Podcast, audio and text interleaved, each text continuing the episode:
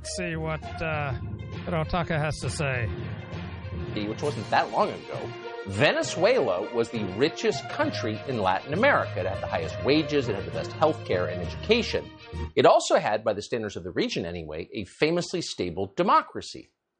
Then came an energy crisis, and Venezuela wound up with inflation. At times, it reached 100% a year. Inflation makes people poor, so in a very short time, the poverty rate in Venezuela doubled. By 1995, 66% of all Venezuelans were impoverished. Getting poorer tends to make voters radical, so inevitably, Venezuela got radical politics. You know what happened next. Venezuela is now rated one of the most miserable places on planet Earth. A few years ago, citizens in Caracas were reduced to eating zoo animals. There was no food, and for that matter, there was no electricity. So, in just half a lifetime, an advanced society had reverted to the Stone Age. The United States is not in danger of becoming Venezuela next week, but we are moving closer to it. Inflation is a big part of the reason. Of all the economic crises a country can face, inflation is the most dangerous. Inflation doesn't just make people poor, it totally destroys their confidence in their leaders, the authorities who issued the now worthless currency they're using for toilet paper. Inflation is not an act of God like a drought or hurricane, it's an act of negligence like drunk driving. It is proof that the people in charge are reckless and stupid. That's why inflation tends to topple governments. Once you get inflation, there's no pretending you've done a good job. You have not done a good job, and everybody knows it. So you can see why the Biden administration is very worried about this. Joe Biden has historically low approval ratings. Voters say inflation is their top concern. Those two facts are directly related. So Biden's most pressing task right now is reassuring Americans that he understands their suffering under inflation and under a rapidly worsening economy, and that he's got a plan to fix it. If he can't convince Americans of that, it may be a long time before we have another Democratic president. Thankfully, Joe Biden has a plan, or at least a new publicist, a silver tongued wordsmith slash policy guru called Karine Jean Pierre. It is Karine Jean Pierre's job to take this message of economic hope to the American people and save the Biden administration. She started Monday. Here were her first words from the podium. I am obviously acutely aware uh, that my presence at this podium uh, represents a few firsts. Uh, I am a black, gay, immigrant woman, the first of all three of those to hold this position.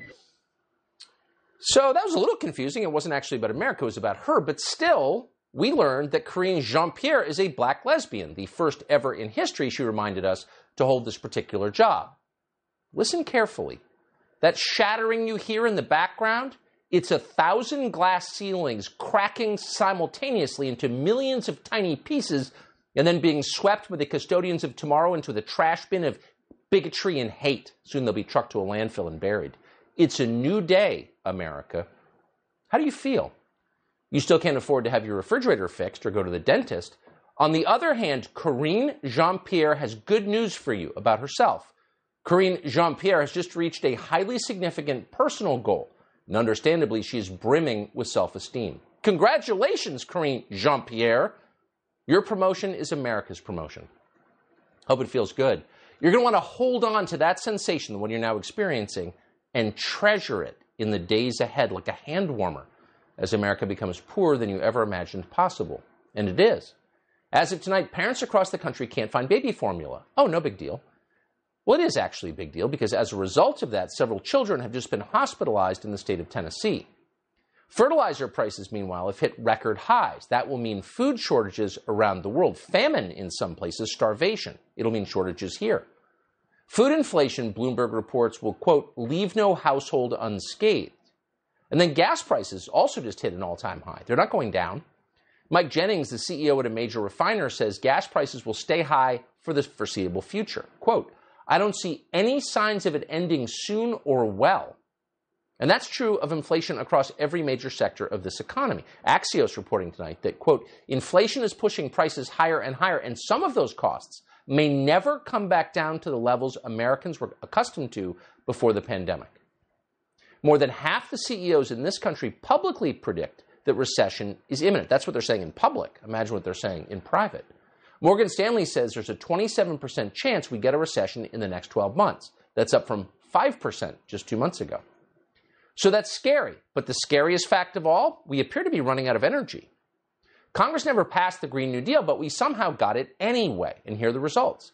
According to the Wall Street Journal, quote, from California to Texas to Indiana, electric grid operators are warning that power generating capacity is struggling to keep up with demand. That gap could lead to rolling blackouts during heat waves or other peak periods as soon as this year. In other words, turn on your air conditioning in August and it won't work, and neither will your lights. The Midcontinent Independent System Operator, which oversees the energy grid in the Midwest, says it's preparing to, quote, take emergency measures in advance of capacity issues this summer. In other words, no more electricity. The North American Electric Reliability Corporation, which oversees energy output in the country, released an assessment this year saying the entire western U.S. is, quote, at risk of energy emergencies due to the limited supply of electricity available for transfer. So this has never happened. It's happening now. Why? Why is this happening? Well, according to the Wall Street Journal, quote, the challenge is that wind and solar farms, which are among the cheapest forms of power generation, don't produce electricity at all times and need large batteries to store their output for later use. Now, that's not only a big problem, it turns out to be an insurmountable problem, given that nearly half of new electricity generation capacity in the US last year, 42%, was from land based wind farms. Put a lot of eggs in the wind basket, and some states like California have pledged to use 100% quote renewable energy by 2045. So maybe we will have scientific innovation by 2045 that make that possible. If we don't, California will have even less power than it does now. You didn't think growing up in this country there would come a time when they couldn't keep the lights on. Now that time is here. That's shocking. But if you're upset about it, we'd like you to pause and return your attention to the fact, and we're going to say this slowly so it can sink in. Our new White House press secretary is a black lesbian. Oh, hooray! The White House press corps was duly impressed, tamed, in fact, which is the point of telling them that. But our Peter Doocy did have one question. What is the Biden administration doing about our collapsing economy? And how exactly is the plan to increase taxes on American citizens going to help them pay for things? Here's how Karine Jean Pierre responded. How does raising taxes on corporations reduce inflation? Um, so Uh, are you talking about a specific tweet? He tweeted, You want to bring down inflation, let's make sure the wealthiest corporations pay their fair share. Look, you know, we have talked about um, we have talked about this this past year uh, about um, making sure that the wealthiest among us are paying their fair share. But how does raising taxes on corporations lower the cost of gas, the cost of a used car, the cost of food for everyday Americans? So, look, I think we encourage those who have done very well right? Especially those who care about climate change, uh, to support a fair ta- tax code that doesn't change, that doesn't charge manufacturers, workers, cops, builders a higher percentage of their earnings, that the most fortunate people in our nation, and not let this, this that stand in the way of reducing energy costs and fighting this ex- existential problem. If you think about that as an example. Now, you wouldn't have thought it was possible to take talking points that stupid, that barely literate, that childish, and make them even dumber. And yet, that's exactly what she did. Are you still not convinced that Joe Biden knows how to handle inflation? Did that rattle your confidence rather than bolster it? Then honestly, there's nothing we can do for you at this point. You're beyond reach. In fact, you know what you are, and you may have seen this coming? You're a racist. That's what we call people who continue to ask complicated, long questions about Joe Biden's economic program. They're racists, and getting rid of them is America's greatest problem. Here's MSNBC to remind you. Mitch McConnell won't come close to delivering the condemnation of white supremacy that Joe Biden did today. Because what? Because because they make up part of the Republican coalition. I mean, what is the explanation for why not? This is always what the right does to appease the white supremacist movement by saying, hey, free speech. Don't touch speech. Uh, yeah. Extremism and white nationalism, which is not only on the rise in the far dark corners on the internet, uh, but the rhetoric in a you know tamer version, an attenuated version, I say, um, is now pretty mainstream in the Republican Party. Did you hear that from the comb over guy? Free speech is white supremacy, says Chuck Todd. It's white supremacy free speech.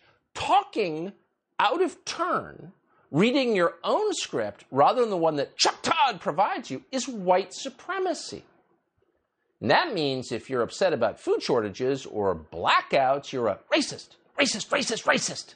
There you are complaining again about the precipitous decline in your standard of living. That's always the first sign of a racist. Oh, you don't like crime? You don't like litter? You don't like inflation? You're against public urination in New York City? You know what you are? You're a bigot, pal. Stop complaining. You and your free speech.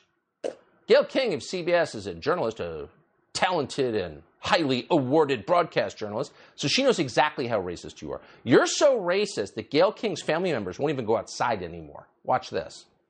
I'm so afraid. I have a nephew who lives in the Midwest, 20 something, black man, who walks his dog, who said, I was never afraid to walk my dog. Now I'm in the Midwest, just walking around minding my own business, thinking this, this could happen at, at any time. Yeah, white supremacists just come out and kill him with the First Amendment. That's what happens when you walk your dog in this country. That's how bad it is. Racism against Gayle King's family may be the single biggest problem America faces right now. In fact, it is. The problem is definitely not that we're running out of energy to power civilization. That's not a big deal at all. And that's why you probably didn't read about the fact that the Interior Department just announced it is closing millions of acres to domestic energy production. Sorry, gone. Can't have the energy there. It exists, but you can't have it. You know what we can do, though? Buy it from Venezuela. Yes, we can. 20 minutes ago, they told you Venezuela was a criminal regime. Now, Venezuela is going to provide the oil, not us. We can't. That's immoral because climate change existential, but Venezuela can. And the United States, the Biden administration is doing everything it can to allow the United States to buy Venezuelan oil directly. What does that add up to? Don't think about that. Thinking about it is racist. It's like the First Amendment. It's white supremacy. And if you don't believe it, Karine Jean Pierre is here to remind you. Donald Trump is running a racist campaign. The grand wizard of the birther movement, which birtherism is inherently racist. By the way, he's a racist and a bigot, which we already knew. If it Walks like a racist, talks like a racist, acts like a racist. It is a racist. And we saw all these awful voter suppression laws, Yeah. which is really racism just Yeah. across the country. And we have a racist president in the White House who really pushes his racism like a peacock. Because I'll say this we knew Donald Trump was a racist. I wanted to ask you, just uh, change the topic for just a quick second, about Donald Trump's uh, racist tweets. The systemic racism and how that has affected our country. Donald Trump is the most outwardly racist president that we have seen in generations. This country uh, needs to start talking about uprooting institutional racism. Fox News was racist before coronavirus. They are racist during the coronavirus. Fox News will be racist after the coronavirus.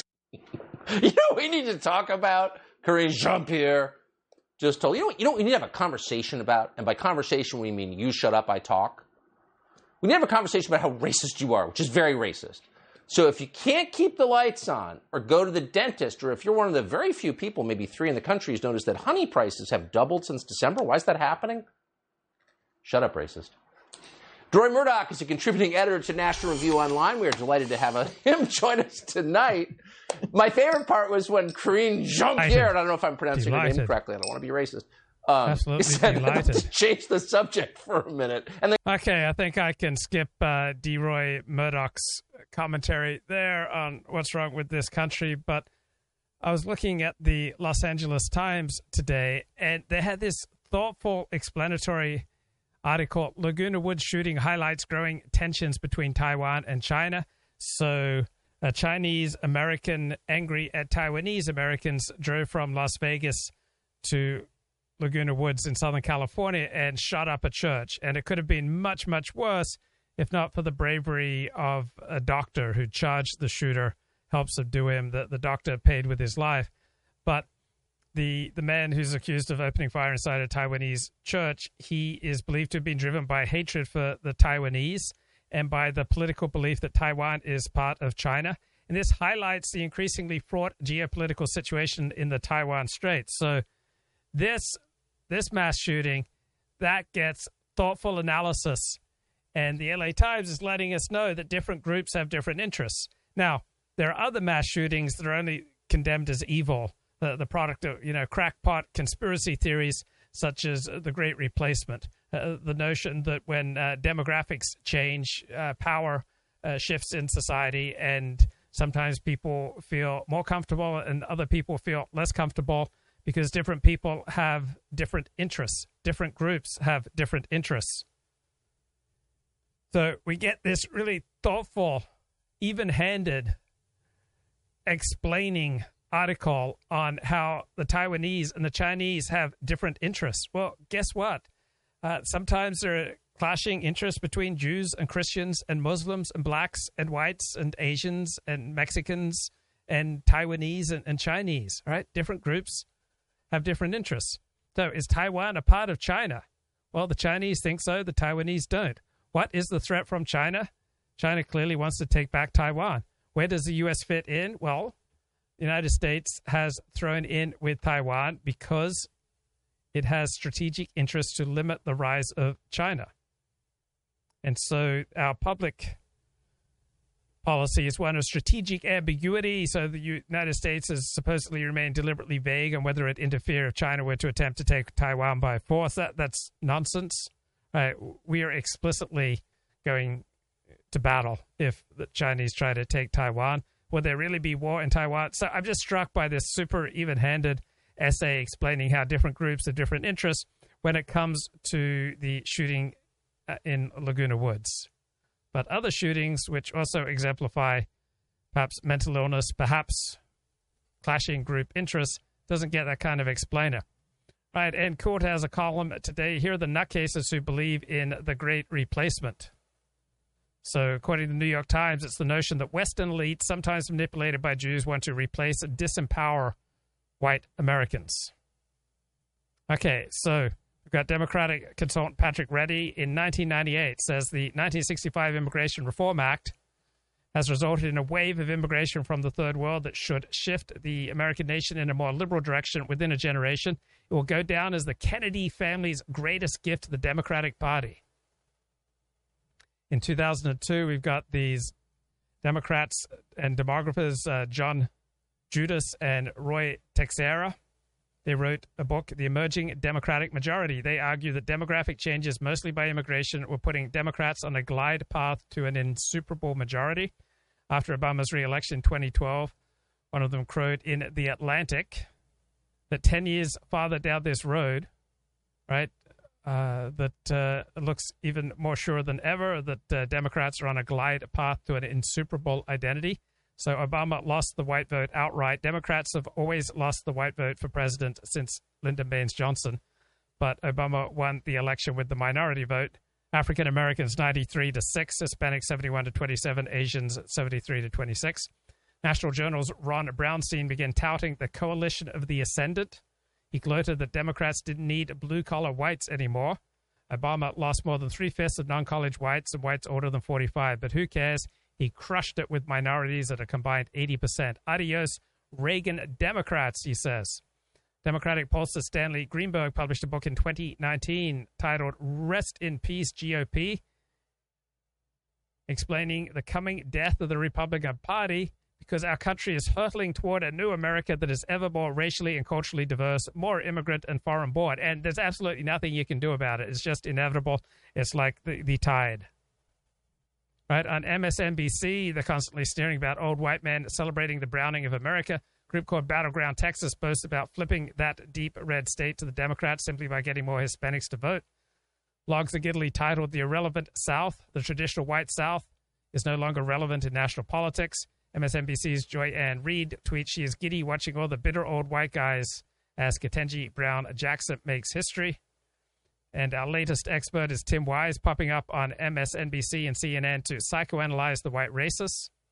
So in 2010, he wrote an open letter to the white right that began, For y'all, y'all rich folks enjoying that champagne or whatever fancy ass scotch you drink, and for all you a bit lower on the economic scale enjoying your Pabst uh, blue ribbon or whatever shitty ass beer you favor because your time is limited, real damn limited. Why? It is math. Wait, is it math racist? Moving on. You're on the endangered list. Unlike the bald eagle or some exotic species of muskrat, you are not worth saving. In 40 years, maybe fewer, there won't be any more white people around who actually remember Leave It to Beaver. because in 40 years, half the country will be black or brown, and there's nothing you can do about it. Nothing, Senor Tancredo, meaning Tom Tancredo.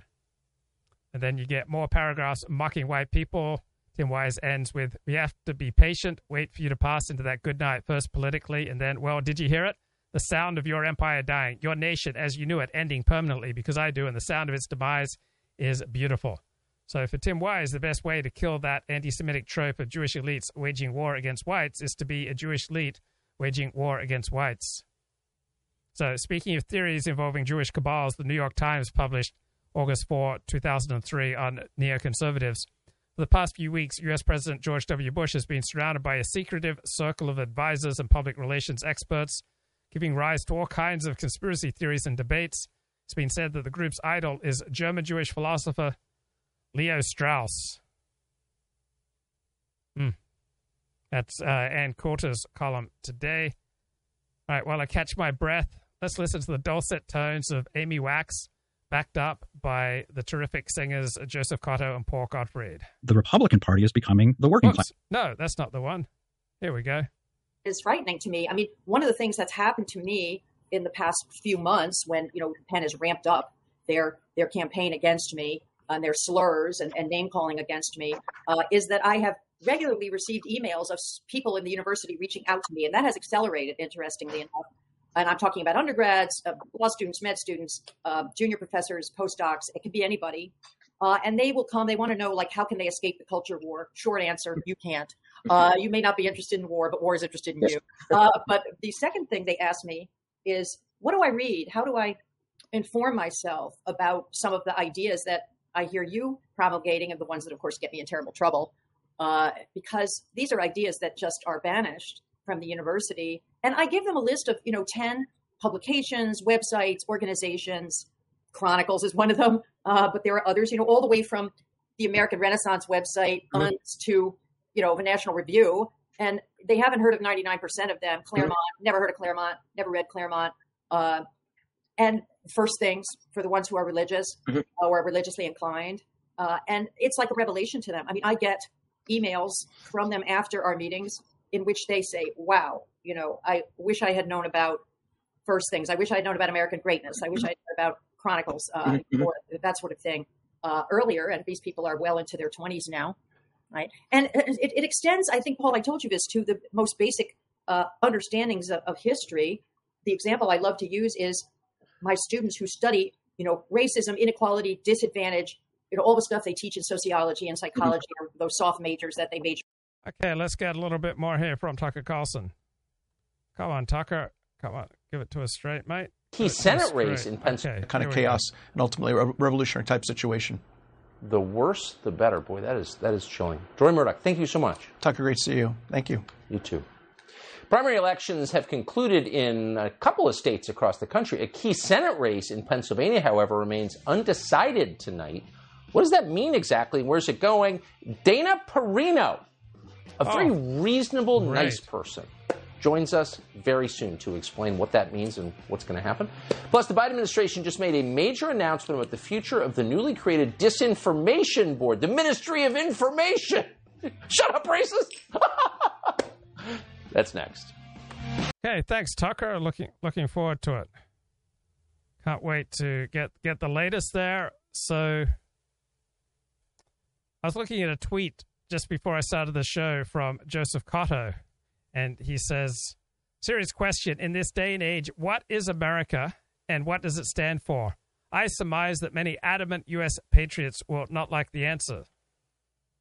Well, the answer. So, America is a country comprised of 50 states. It's the most powerful nation in the world. It's been the richest nation in the world since the 1880s. It's been militarily the, most powerful nation in the world since about 1942. It, uh, like all nation states, stands for protecting itself and protecting the prosperity of its citizens. But I do think there are things about American identity that that that uh, are distinctive. So Americans have always been fairly self-conscious and self-aware that their nation represents something unique in the history of the world. So Alexis de Tocqueville wrote the most famous study of the American identity He regarded the commitment to human equality as the bedrock of American virtues. So, this idea of national character is much disputed among historians, but it is the topic of a terrific teaching company course by Patrick Allitt. So, it's called the Amer- on American Identity. So, David Potter argues that American character was defined by the fact of material abundance. Daniel Boorstin emphasizes Americans' inventiveness, adaptability, and pragmatism. So certain characteristics and attitudes do appear among our most famous citizens, especially to outsiders, as distinctly American. So yeah, a lack of fatalism compared to any other people of which I'm aware. Americans tend to have less fatalism. Americans tend to be more energetic with solving problems. They seem to have more faith about human equality and democracy, a great belief in the boundless possibilities of economic growth, and a tremendous dedication to making education and literacy available to every citizen. So Americans have high expectations of progress, and uh, Americans tend to be strivers, constantly trying to s- strive to improve themselves and their society. So American history is very much full of workaholics. One characteristic Americans do not exhibit is fatalism. So compared to the English, the French, the Germans, the Australians, uh, Americans not fatalistic. If something's wrong, the American attitude is we will fix it. If something works slowly, we will speed it up. So American history is filled with people restlessly trying to improve their farms, their machines, their society, their culture, their relationships, their entire way of life. I think Americans love self help more than any other people. Uh, regular warfare and ingenious military improvisation characterize the expansion of America. Visitors from abroad are usually impressed by Americans' intense pride in their own country. Striking aspect of American nationalism is its self critical character, particularly among the most highly educated Americans. Uh, religious innovation, another distinctive aspect of American identity. Uh, the United States leads the world and has for probably 80 years in scientific research and achievement. So, American funding, laboratories, official support for the most complex research schemes are unparalleled. I mean, no one comes close to technological and scientific innovation compared to Americans. So, every ambitious scientist from the rest of the world seeks a permanent job or a fellowship at one of the major American research centers. And another distinctive aspect of American identity is being the American ability to make practical new devices and put them to profitable use. Another stereotype is that of the shrewd Yankee businessman who knows how to drive a hard bargain. So yeah, I, I think there is there is something distinctive about Americans, uh, particularly when you travel. You, you come back and yeah, there there is definitely something something different about this country. It's the optimism, the energy, the uh, veneration of entrepreneurs. Elon Musk seems to have put his purchase of Twitter on hold. What exactly is going on here? Our Trace Gallagher is on that story for us tonight. Hey, Trace. Hey, Tucker, also talk about a change of heart. The richest man in the world has said he doesn't think he's ever voted for a Republican, but as the Democratic Party goes farther left, Elon Musk has indicated he's moving right. And today tweeted, quoting here, in the past I voted Democrat because they were mostly the kindest party, but they have become the party of division and hate, so I can no longer support them and will vote Republican. Now watch their dirty tricks campaign against me unfold. Not a total shock here because earlier this week on the All In podcast, Musk began dropping hints like this. Watch. I mean, this administration just, just it doesn't seem to get a lot done. Like, and you know, um, whatever, like the, the, Trump administration, leaving Trump aside, I, there, there were a lot of people in the administration who were effective at getting things done. And remember, this all comes as the deal to buy Twitter is at a standstill after the Tesla founder pressed Twitter CEO Parag Agrawal to show proof that no more than 5% of its 300 million users are bots or fakes, saying the deal wouldn't move forward until he does. Musk thinks the number of Twitter spam accounts or bots could be at 20%. And while some believe Musk is only angling for a better price, there is now an eye opening audit by the software company SparkToro that shows who all those phony users might be or who they might follow. Turns out, after analyzing location issues, default profile images, and new users, SparkToro says almost 50% of President Biden's 22 million followers are bots, fakes, spam accounts. Something tells me a Musk tweet is about to be composed. Tucker. Amazing. What a story. Trace Gallagher, thanks so much for that. You bet. So, we told you about the Biden administration's Ministry of Truth, the Disinformation Bureau. The Washington Post reported today with deep sadness that it's being shut down effectively. Post was very upset by this, and in a piece by Taylor Lorenz, who may be the second most ludicrous person in America, she blamed right wing attacks. Now, the most ludicrous person in America is Nina Jankowicz. She was the truth czar, and she's the reason it was shut down. Nina Jankowicz was so embarrassing that even the Biden administration, which has an almost infinite capacity for embarrassment or really no shame whatsoever, you see the White House press secretary? Even they couldn't put up with her. Now, Nina Jankowicz has an obvious response to this. If you think she's absurd, well, you're a sexist. Watch. Women should not be involved in government. They cannot be trusted. The real reason she's angry is because no Chads would hit it and stick with it. Those are just two of the thousands of abusive tweets I've received over the past couple of months. Unfortunately, for women in politics, journalism, academia, or basically any time when we express an opinion while female, that is not the exception. It's the norm. oh, I'm sassy and strong, but if people criticize me, I have to put on costumes.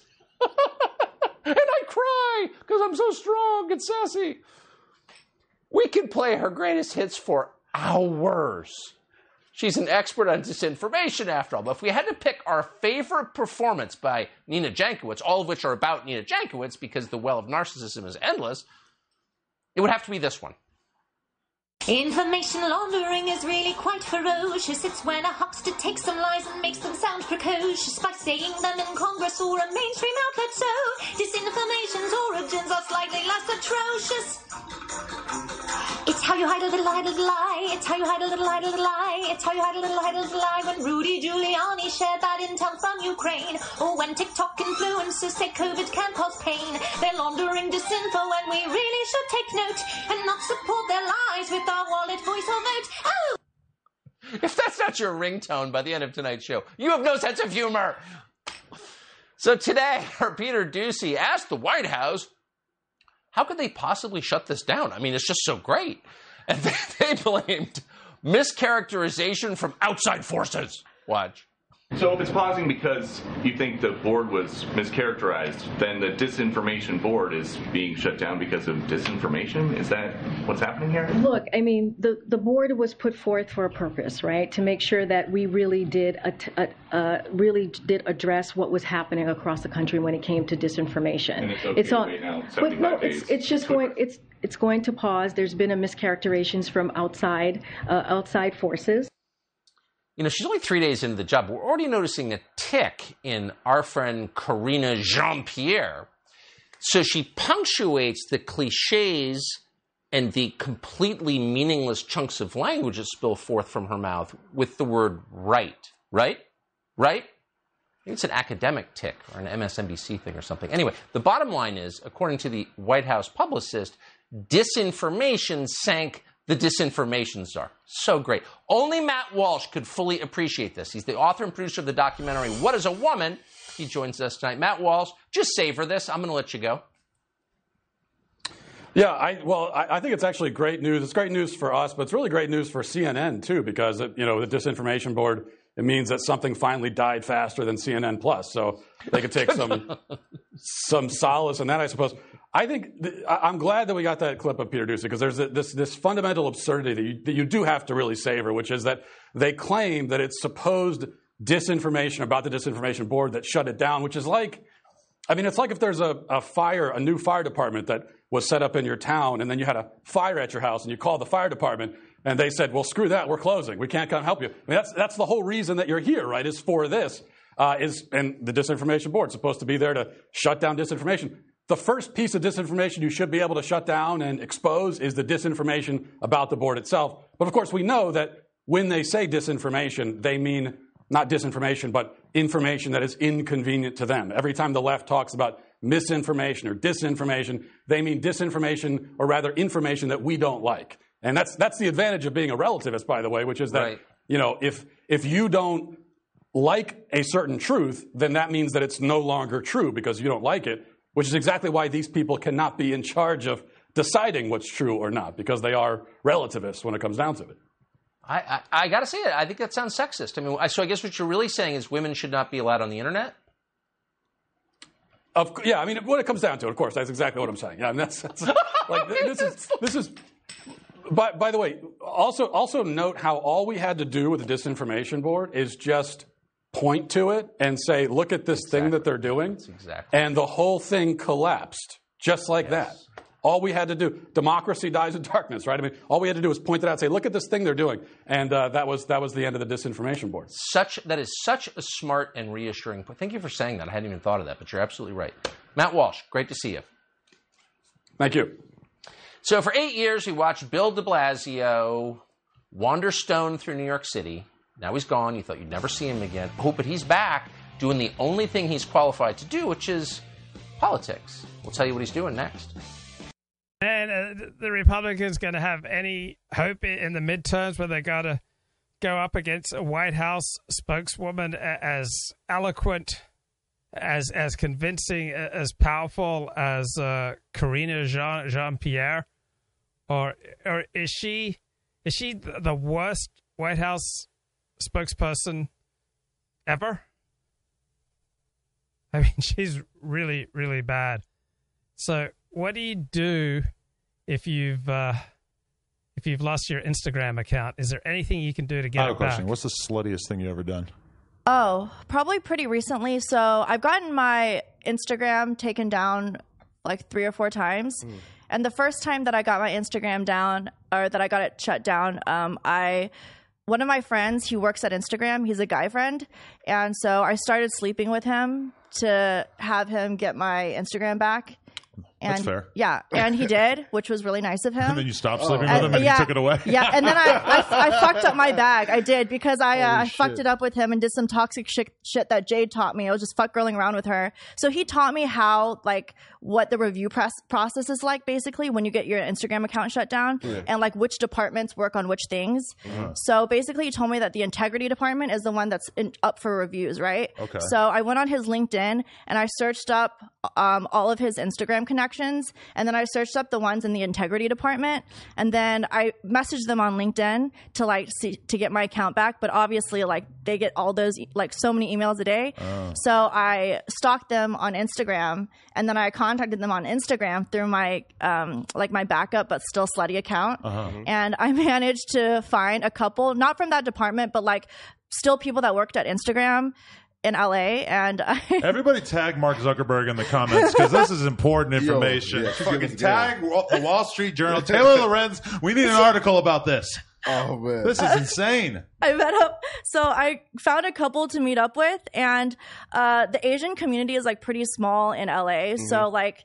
Uh, they kind of knew about my podcast, and some of them were already following my podcast. So all I had to do was basically reach out to them as like Kitty Lixo, and we met up, and like I fucked a couple of them, and I was able to get my account back like two, three times. Because in order to get it back, if they deny you the first time, basically what a person has to do is keep trying, p- keep putting in reviews, and every time they put in another review, it gets sent to a different person. So as long as someone keeps trying for you in that department, you will eventually get your account back. So all you have to do is like have someone really, really like you and like rally for you, and you'll get your account back. Girl power. Wow. So, what can you do to get someone to really, really like you? I mean, I'd just like to get back thousands of dollars that YouTube stole from me that was given to me via super chats. And then when YouTube decided to demonetize my Luke is Back YouTube channel, they kept uh, thousands of those dollars. So, I'm just curious who do I have to reach out to? And I mean, God forbid, I, I, I can't. I can't sacrifice my, my purity, my, my sexual sobriety but I mean, wh- what does a man have to do to get his money back from from YouTube? Right, just asking for a friend. Right, Steve Sailer talks about the latest uh, mass shootings. So, is it mainly you know lone dog, you know, young white men espousing white supremacy who are doing most of the the mass shooting? Well, not really. So, and apparently, New York Times analysis of uh, 2015 incidents with four or more gunshot victims.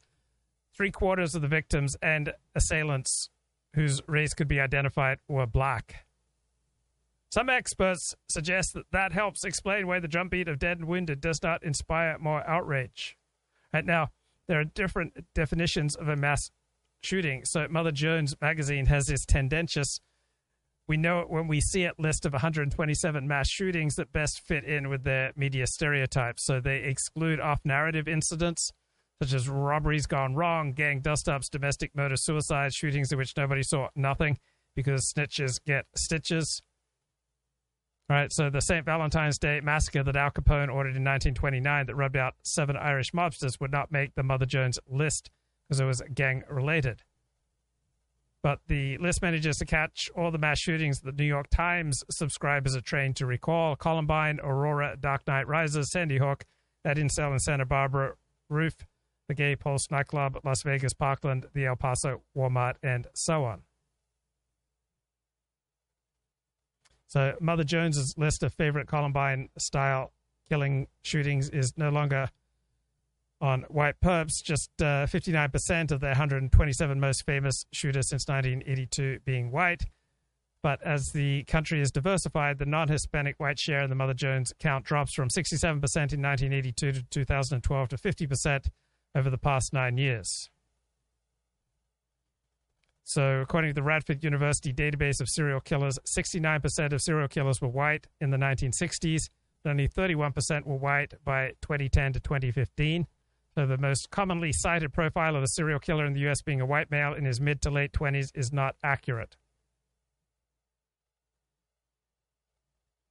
Now, almost all mass shootings are done with handguns. Well, rifles and shotguns are used about half the time in mass killings, according to Mother Jones. But uh, the the black mass shootings tend to be kind of stupid and dull, more about social media beefs than manifestos. Now, now Dorner, so Christopher Dorner, the guy who shot, you know, shot the after the police and then went went uh, hiding out and was eventually tracked down and died in a gun, you know, blaze of gunfire. He released a manifesto talking about his favorite movie stars and his favorite uh, TV pundits, and how he was sad that he wouldn't get to see sequels of his favorite movies. Now, we don't hear very much about the spectacular July 7, 2016 Dallas Black Lives Matter police massacre helped get Donald Trump elected president. That's been memory hold for subverting the narrative. So during a Black Lives Matter, mostly peaceful protest, just hours after President Obama interrupted his European speech to make a TV diatribe denouncing police shootings of two black men, we get this guy, Micah Xavier Johnson, who murdered five policemen in Dallas, wounded nine others, and two civilians. But uh, he doesn't get much attention. So, New York Times has mentioned his name three times in this decade versus Dylann Roof 36 times. Washington Post has run eight Dylann Roof articles, zero about Micah Johnson. Fox News.com records 16 references to Dylann Roof, none to Micah Johnson. So that uh, Johnson shot 14 cops the night that Obama, Hillary, and the Prestige Press were explaining how angry blacks should feel over police shootings is too embarrassing to be remembered, and therefore it is not. More from Amy Wax. You're in. Some of them are these bullshit made up majors. I can't even tell, you know, global this and global that. I don't know. You know, global ecological environmental internationalism. They, they, those are the, the majors they, they have. The victimology 300. Yeah. And you ask them, like, have you ever heard of Daniel Patrick Moynihan and the Moynihan Report? They're obsessed with blacks, of course, mm-hmm. and you know, racism and, and injustice against blacks, structural racism, systemic racism, mm-hmm. and all of that. And of course, they've never heard of it. They don't know who he is. They don't know what the Moynihan Report is. They don't know what it's about. They don't know it was about the black family. They don't know mm-hmm. the politics of it. You know, the events surrounding it, mm-hmm. uh, the the points that Moynihan made, the famous passages, the data. They don't know the percentage of black children born out of wedlock. They they absolutely are ignorant of all that stuff. Now, I don't know what they study in these courses. Uh, the syll- I've seen some of the syllabi. They're they're so utterly one sided and tendentious. it's shocking. Uh, but they are in the dark. They are totally in the dark. And I consider that, frankly, once again, educational malpractice. That is, educational malpractice is being practiced in our great universities. That that is what I would say. Uh, Paul, anything to bring up here? No, I, I mean, all I can do is uh, sort of join the chorus, agree with Amy. Uh, although, fortunately, I'm exposed to a lot less of this than she is, since I'm now retired and uh, happily so. You know, uh, I only have my dogs and my wife to speak to, and I do not have to. Uh, I have to deal with uh, with academics. Um, but the, the, the, thing that, that I find so remarkable about the, the current political correctness is at least in theory, these people hate themselves you know, I am white, I am this. You know, I can understand the communists or Nazis, like, you know, I hate Jews, I hate the bourgeoisie, whatever it is, because it was some other group you were hating. But you didn't hate yourself. You, you may have been destructive. You wanted. Now these people are self-destructive. The only way it makes any sense to me, and I discussed this with Amy and Roger a few weeks ago, um, is if we assume that the people who are saying these things don't really hate themselves; they hate other white people. You know, and they are uh, uh, inciting blacks and other minorities to go after the white people whom they hate. Uh, and they just sort of mouth these slogans. Uh, I think this is true at some level, although I think Amy's also made the argument that many of these people actually believe this junk that they're telling me. And uh, that, that, I find really scary, by the way, that, you know, that these people must be incredible masochists to accept uh, any of these weird views. And Mango Jim from Australia says, Luke, do you feel intimidated by virtue of being white and living in LA? No, I don't, even though I think residents of LA are only about 25% non Hispanic white.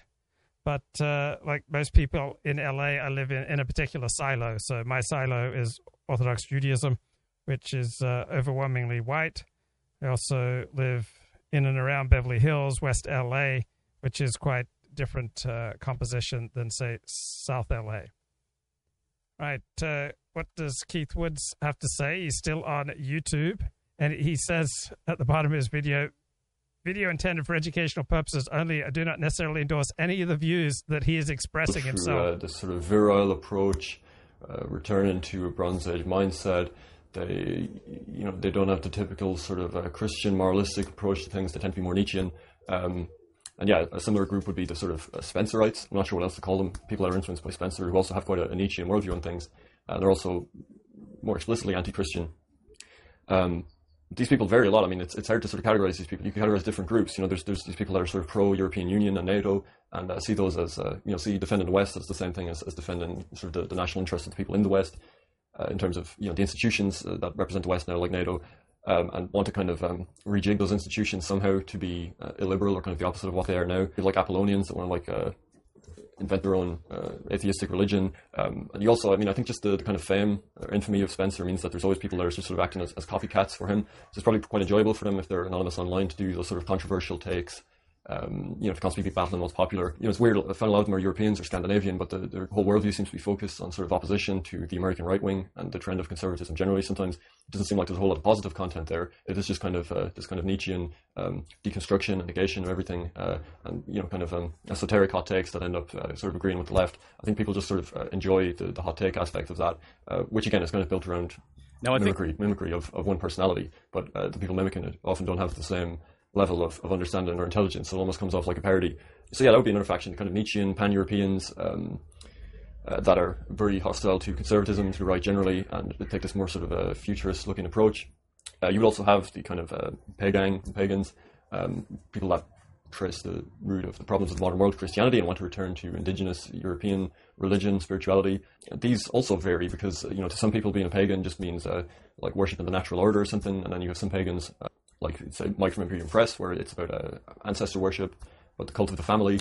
Uh, you have pagans who actually believe in the pantheon uh, of gods, who are Odinists, or who uh, worship the Greek gods, and then you have people who think that the gods are sort of uh, archetypal or metaphorical or something. So there's quite a bit of variation there. You know, Mike from Imperium Press, for example, would be very hostile to Platonism and to metaphysics as part of his pagan worldview, whereas someone like Survive the Jive, who's one of the most influential of, of, of these people, um, I believe embraces paganism, and you have a guy called Modern Platonist who who promotes uh, this stuff as well. So you can see even within that there's quite a lot of variation. I do think that's a faction that's grown uh, recently, and I think part of the reason for that is probably because they're making it more sort of intellectually coherent, where it isn't just sort of a, as it often has been on the internet, uh, like just a kind of um, sort of Nietzschean anti-Christianity that doesn't really have any metaphysical basis of itself. Uh, I think that's changed with some people that have sort of come on the scene and made it more coherent. So that's probably also a faction that will see growth.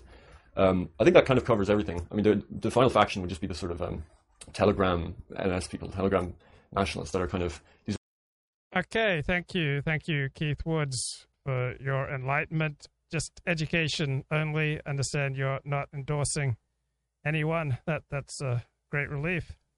So let's get a little bit from Tucker Carlson here on the Senate race in Pennsylvania, the Republican candidates in yesterday's primary for the Republican Senate nomination in the state of Pennsylvania. Two of them tonight are deadlocked, separated by looks like a little over a thousand votes. Vote counting continues. Dave McCormick is one.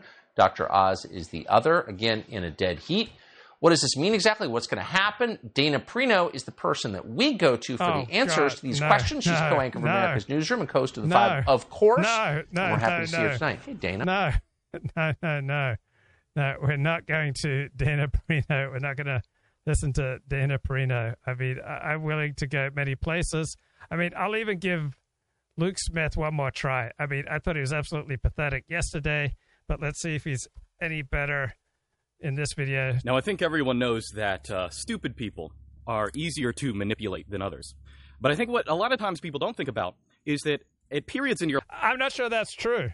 Uh, my experience with stupid people is that they're highly suspicious because they have enough life experience that everyone around them is smarter than they are. And so my experience is that stupid people tend to be much more suspicious, much more skeptical, and therefore much more difficult to manipulate th- than people of average and above average intelligence. So Luke Smith is really bad. I mean, this guy is like the epitome of the shallow thinker who, who has some vastly exaggerated sense of his own wisdom. your life or at periods in your mood when you are stupider, you are easier to manipulate. Okay, it's a very simple principle. Now, one thing that I see all the time. You know what type of people are easy to manipulate? The narcissists. All right, I suspect that Luke Smith would probably be pretty easy to manipulate. You just tell him how great he is, and uh, then then you'll be able to manipulate him. So, generally speaking, we did not evolve to be stupid. We did not evolve to be manipulable so easily. Otherwise, we wouldn't still be here. Right? That there is still eight billion human beings on the planet right now that we've been developing over hundreds of thousands of years, and we're still here and we're dominating the globe. That that to me indicates we did not evolve to be stupid and gullible, contrary to what Luke Smith is asserting. time now that is very annoying. And in fact, many people basically make a career of this. They make a career of getting mad at things, especially political things, right? That's because if you want to make a career of this, you have to develop an audience and you have to connect with people. And the easiest way to connect with people is to arouse anger and arouse hatred, right? Angry social media posts or social media commentary, right? Commentary that, that elicits th- those kind of visceral reactions it's much more likely to go viral and it's much more likely to connect with people. So they spend all day, all their free time on the internet, and they just like. Wait, wait, you just said they're making a career of it. So, yeah, guess what? People in careers work all day at their careers, right? He's criticizing people making a career of something and then working at it. Well, that's how it that's how it goes, mate. You want to make a career at something, you have to work at it. In fact, if you want to make a career, you have to work all day at it, and sometimes even into the night. Right in in a something where there's a ton of competition and no barriers to entry, like uh, being a pundit and uh, giving your opinions on, on social media, you're going to make a career of it. Yeah, you're going to have to work all day at it. You want to make a career being a lawyer, Luke Smith, you're going to have to work all day at it. You want to make a career out of being a dentist or a pastor, you're going to have to work all day at it. You want to make a career out of being a general contractor or a subcontractor, you're going to have to work all day at it. What amazing insights this guy has. Getting mad at things. Oh, look at all these things that are wrong in the world. Well, guess what? Guess what? Many of the really angry pundits who make a career out of punditry, they're not actually that mad in real life or they'd blow a gasket. It's a performance. It is an act. Just like professional athletes, they're not so hyped up for, for competition when they're not playing a game that matters. So I, I don't think he realizes the what what performance is. I don't think he understands that punditry is a performance. He has no idea that people act and that their persona that they put forward on social media is very often different from the persona that they put forward in other aspects of their life. Oh, it's so terrible. I'm getting so angry. Blah blah blah. Okay. Um, now, in um, you know, th- there's a term in politics, right, or yeah, I guess in propaganda, right, called agitprop. And okay, that's agitation propaganda. It's propaganda that's put out there basically to make you angry. Um, now, the thing is, when you are angry, you are stupider in a, in a very real sense. When you're governed by a passion, you wait. You're talking about people. You're criticizing people who've managed to make a living out of punditry, right? That's what you're talking about, using your own words. Just in case you actually mean what you're saying, in case this isn't just some phony performance where you're just blowing smoke, right? You started this video talking about people who make a career out of punditry, and that is exceedingly hard to do. You're talking specifically about people who make a career out of punditry on Twitter. Did you realize how difficult that is? And yet, you are so smugly assured that you are superior to them, that you are so much wiser and smarter than them. All right. The people you're criticizing are doing something that a million other people would love to do and can't pull off. And yet you think that, that you're so much smarter and wiser than people who do something that only one in a million people get to pull off. Are by definition not thinking through what you're doing. You're at a lower level of cognition. Yeah, lower level, not thinking through what they're doing. Yet somehow they're able to pull off what a million other people would love to pull off. Right? They're making a career out of punditry on Twitter.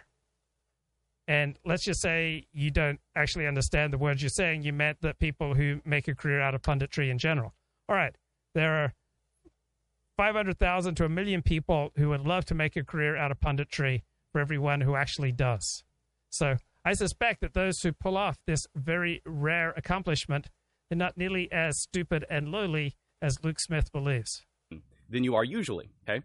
So if you want to make someone stupid and therefore easier to manipulate, one very good thing to do is to make them angry. If you are some kind of social. This guy's a total waste.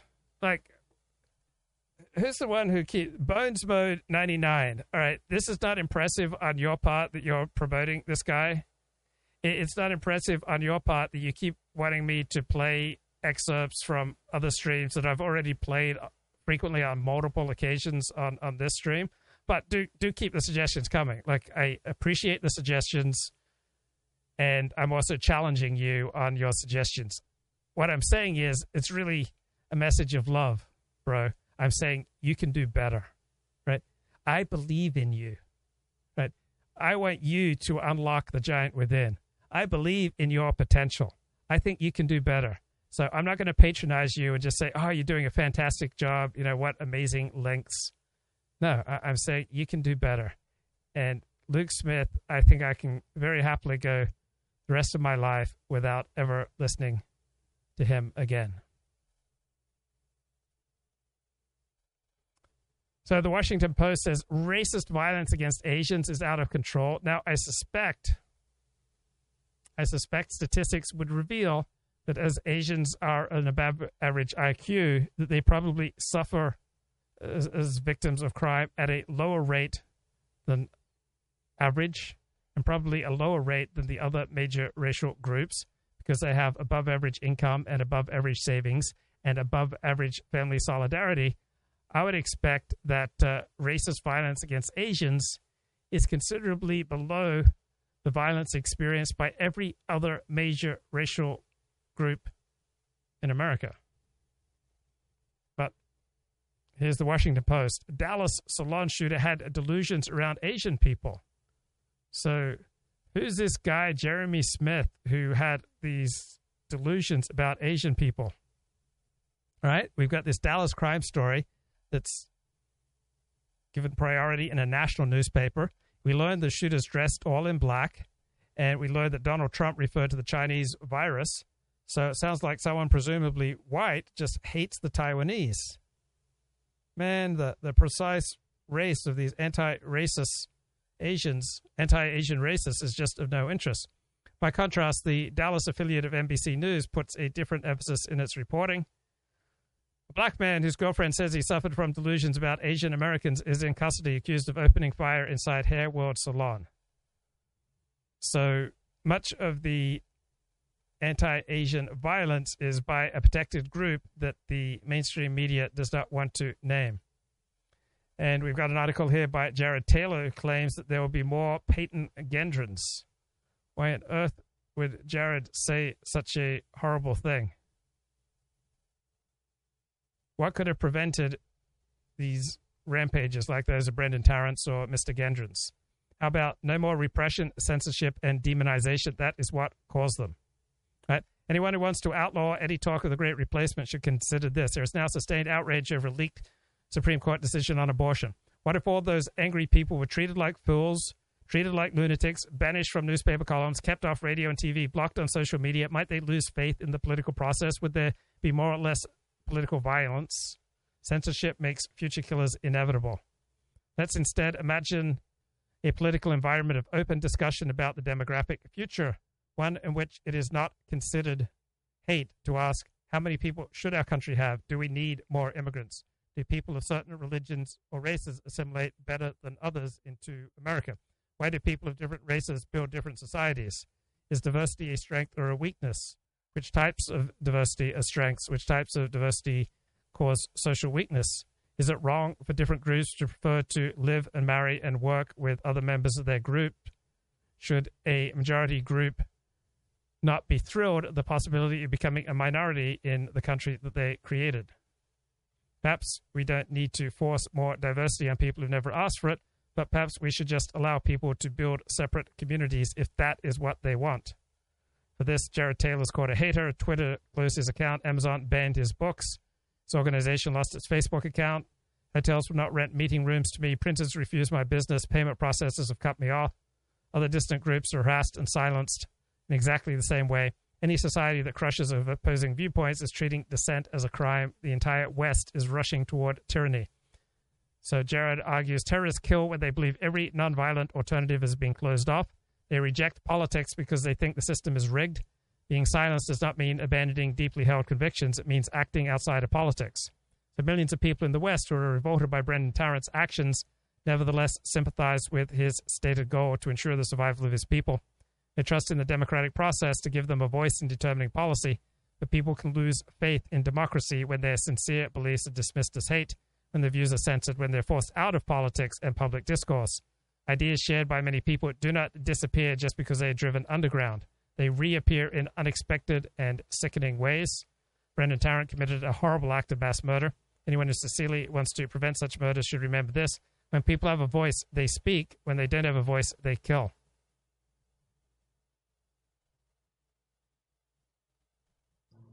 Yeah, it's a. I think the roots of this go way back, and I don't know as much about uh, you know political theory and philosophy, and you know the confluence of Marxism and mm-hmm. you know a WASP ideology and self self uh, criticism and self flagellation, as mm-hmm. as I'm sure you do, Paul, and, and many people do. But I think it has deep roots with a, a very strong infusion of influence from Christianity, mm-hmm. uh, from millenarian points of right. view, uh, it's it's the product of a guilt culture, right? Which mm-hmm. has in some ways served us well, but as with anything, if taken too far, it can become incredibly self-destructive. And I think you know this runaway racial guilt that we're seeing in our society is an example of mm-hmm. that a trend which can have some many positive uh, many positive overflows or outcomes or ramifications, uh, just turning on itself almost. Mm-hmm. You know, uh, it's something I don't relate to at all. Well, I'm Jewish. There are plenty of Jews who think that way, right? They're, they're the leader. They're the vanguard uh, racial guilt. So my being Jewish has nothing to do with it. Uh, but it's it's a color I really don't see at all. I've never had one iota of racial guilt, which is different from saying, well, I did, haven't recognized the uh, harms that have been done to black people in our past because I totally do, and I you know am interested in the history of slavery. I'm interested in learning about discrimination. When they have those PBS you know sort of blackety black obsessional documentaries. I watch them uh, holding onto my wallet, but I, I do learn about these things, and I think it is important to learn about them um, and keep them in mind. You know uh, that how things can go very wrong. But I certainly don't think that in the present we're living in a country like that. I think you know one of the wonderful positive aspects of post enlightenment western civ is that we do have the capacity for self correction self criticism and reform and we have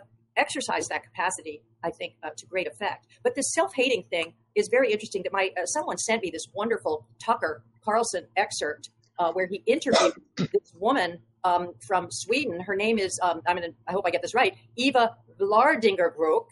She's Dutch, probably, mm-hmm. but she talks about the unrest in Sweden and you know the havoc that is being re- wreaked by the Muslim mass migration there. Sure. She says she blames liberal elites for the unrest, but she's quite clear. It's a great segment, right? Uh, that these migrants are engaged in a project of destroying the social fabric and order and solidarity of Swedish society. They're very resentful. They're very angry. They're very hostile, but they're egged on by what she calls liberal left wing elites. Um, they, in a way, she says, you know, let's be careful not to totally scapegoat these people, although I have no problem with scapegoating when it's merited.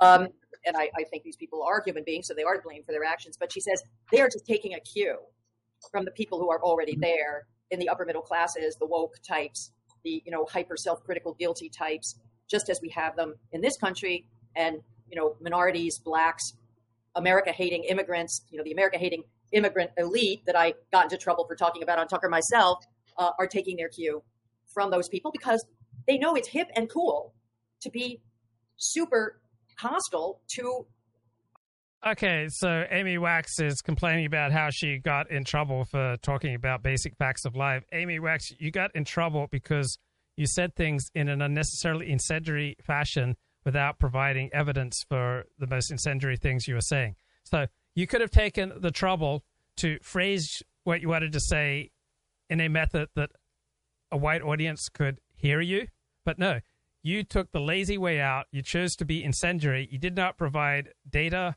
examples, uh, backup for your most incendiary allegations, and you understandably got got pushback. Right? You want to say incendiary things because you're dedicated to telling the truth, then then uh, maybe slow your roll a little bit. Think about how your words will be heard. Think about how you can phrase things so that the widest audience possible can hear what you're saying and be open to to thinking about what you're saying and provide data, provide evidence, provide examples, substantiate what you're saying. But that takes effort, right?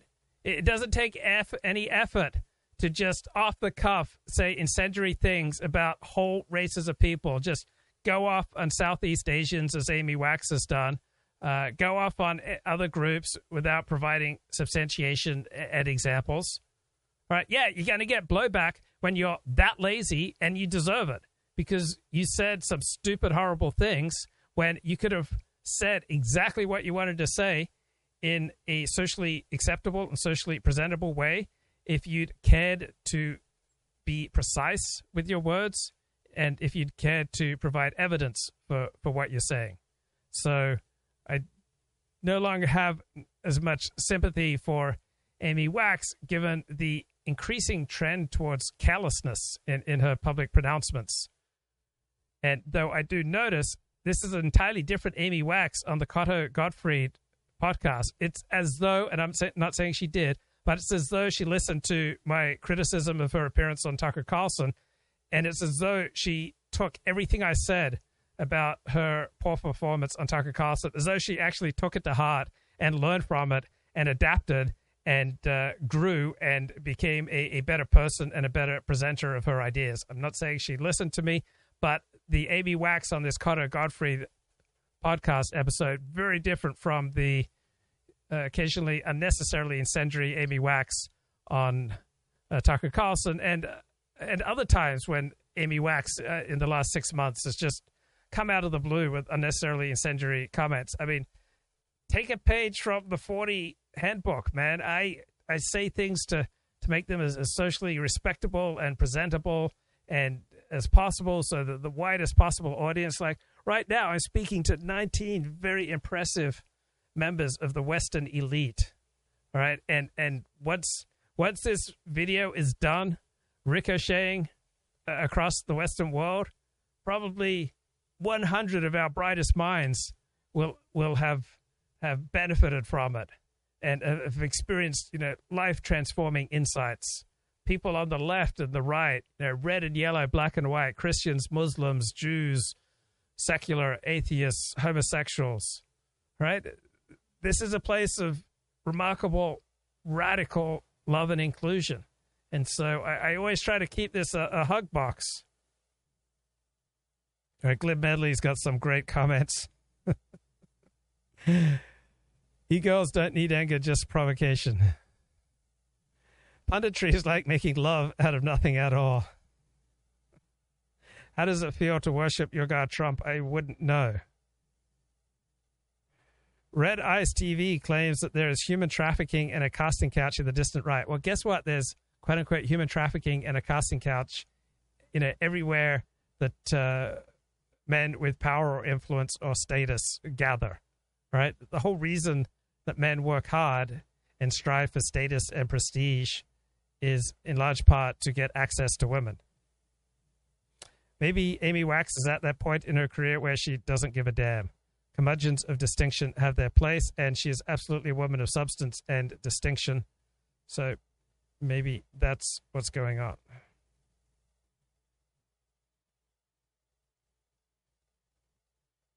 Right, this is this is a safe silo. This is an urban silo. How much did Paul Gottfried's treatment in academia affect his politics? I think it probably infuriated him and gave him a ton of energy and probably made him more outspoken and uh, you know more willing to to throw down and uh, perhaps even nudge him a little bit more you know away from respectability it's like once he saw ah i'm not going to be respectable I-, I might as well just let it all hang out our country at present that's what upper middle class people do that's what they learn in college if you want to join the upper middle class that's the stance and the posture that you need to adopt to be openly patriotic grateful, appreciative, and say, you know, I left the hellhole of my native country to, you know, take refuge in your country, which is so much better in every way. And thank you. That's associated with being a lower middle class knuckle or Upper middle class people So, don't talk uh, that way now. They used to. So it's just in the end, it's permission and fashion. You know, people are going to take advantage of permission to to steal and pillage and loot and riot, uh, and some segment of the population is going to do that. Uh, but that permission Okay, Amy Wax doing a much better, much more impressive job on this latest Carter Godfrey So, episode from a um, few weeks ago. human trafficking in the Mhm. uh, di- dissident rights, which uh, Yeah. we'll clarify is not dissident rights. A few people sent this to me, never heard of it. Um, uh, returned centrist Lauren Southern claims that there's human trafficking in the dissident rights, and uh, Ashton Birdie, uh, who also used to kind of frequent some grifter rights uh, circles, says that there's a right wing casting couch that they were essentially also trying to brainwash her and. Who is that of them? Is she the, Uh, the no, she's not Wars in, in this this shot right here, Oh, okay. but Okay, she'll gotcha. come up. So we'll just All right. play a little bit of, bit of it and then just uh, comment as we go, shall we? And now I'm going wild on Twitter, and I know I'm going to Oh, wake up and look at my Twitter account and be like, Drinking oh, no. wine. Well, yeah, you, you just said you're gonna do an expose on the dissident shit, right, Cole. did I? I'm, I'm interested in hearing well, I about guess I've got to do that now.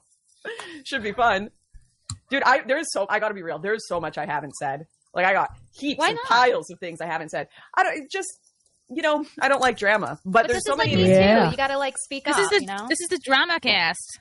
Yeah, I don't like drama, but uh, it's at the point where okay, I saw I watched this thing. What is it called? Kino Casino. Did you? Oh, watch my that? gosh, Andy. Wait, a, Oh, ke- a casino where everyone's on keto. I'm listening. All I heard what, what about was cum stained sofas. That's all I my So it's like this this it. Andy Warski guy, Jaden McNeil, and then this other dude. Well, you, That was didn't you, she did coke with him, right? So she's pretending she doesn't know him now or something. All right, all right, whatever, girl. and they were talking about how all these young men are being brought into this movement where they're told to hate women and kind of being blackmailed to dogs. Okay, well, okay, whoa, whoa, whoa, okay. I don't want to pause too much here, but this movement. Okay, I just want to say she, she said she's going to do a tell all on the dissident right. Now, Lauren Southern, newsflash, was never a part of the dissident right. She worked for Ezra, Ezra Levant, who was a Jew, a couple homosexuals who made videos for her. Uh, that's Uh, not Lauren being in the dissident not- right. She also red eyes people know. So it's a it's a, gay op misappropriation of the terminology, Uh, when it comes to the migrant invasion that was happening, I did a whole documentary on that. of course. Uh, but yeah, so she's misrepresenting this, and then also it's, it, that's a later thing of different offshoots of different Come on, groups, right? Anyway, Let's so, get back but to Lauren Hard hitting. So, uh, is that who she's calling the dissident right? Because that the Groypers were kind Oh, of man. uh, uh, what do you hating call it? women or whatever. Yeah, you know, or whatever. Yeah. Anyway, let's uh, keep going. they leave and it's ruining their lives. And it actually like looked like I was really happy that people were exposing that because there are so many young men getting invited into the dissident right, having their freaking lives destroyed, never being able to get a successful relationship with a woman, never getting married, never doing the things Again, that yes, the Groyper America First. If you listen to Jaden McNeil and uh, Simon, right, who was the voice who who spoke out against Nick, yes, that, but don't apply it to everyone else. What are you doing? fine. And I like to do because they're being told to hate women and like hate being normal and just Right, because unless someone was telling the, them this on the internet, it would never occur to them to have negative feelings about the opposite sex. Constantly shitpost online. And I, I really appreciated like the guys that were calling that out and saying this is actually really unhealthy. And there's a lot of like young, you know, teenage men, early 20s men being taken advantage of for their money and their like hearts and they truly believe they're saving the world. And I really appreciated people calling that out and potentially saving like lives and futures with that. And maybe maybe I should have talked about a lot of the stuff that I went through earlier and I, I kind of regret that. But there's a lot of cult like dynamics in the dissident right. Like, Yeah. She was hammered for- Okay, whatever you went through earlier, you probably p- played a significant role in it. We invite treatment from people. It doesn't just happen to us. It just doesn't fall out of the blue. About the Trump train. She was a part of that. That's a cult.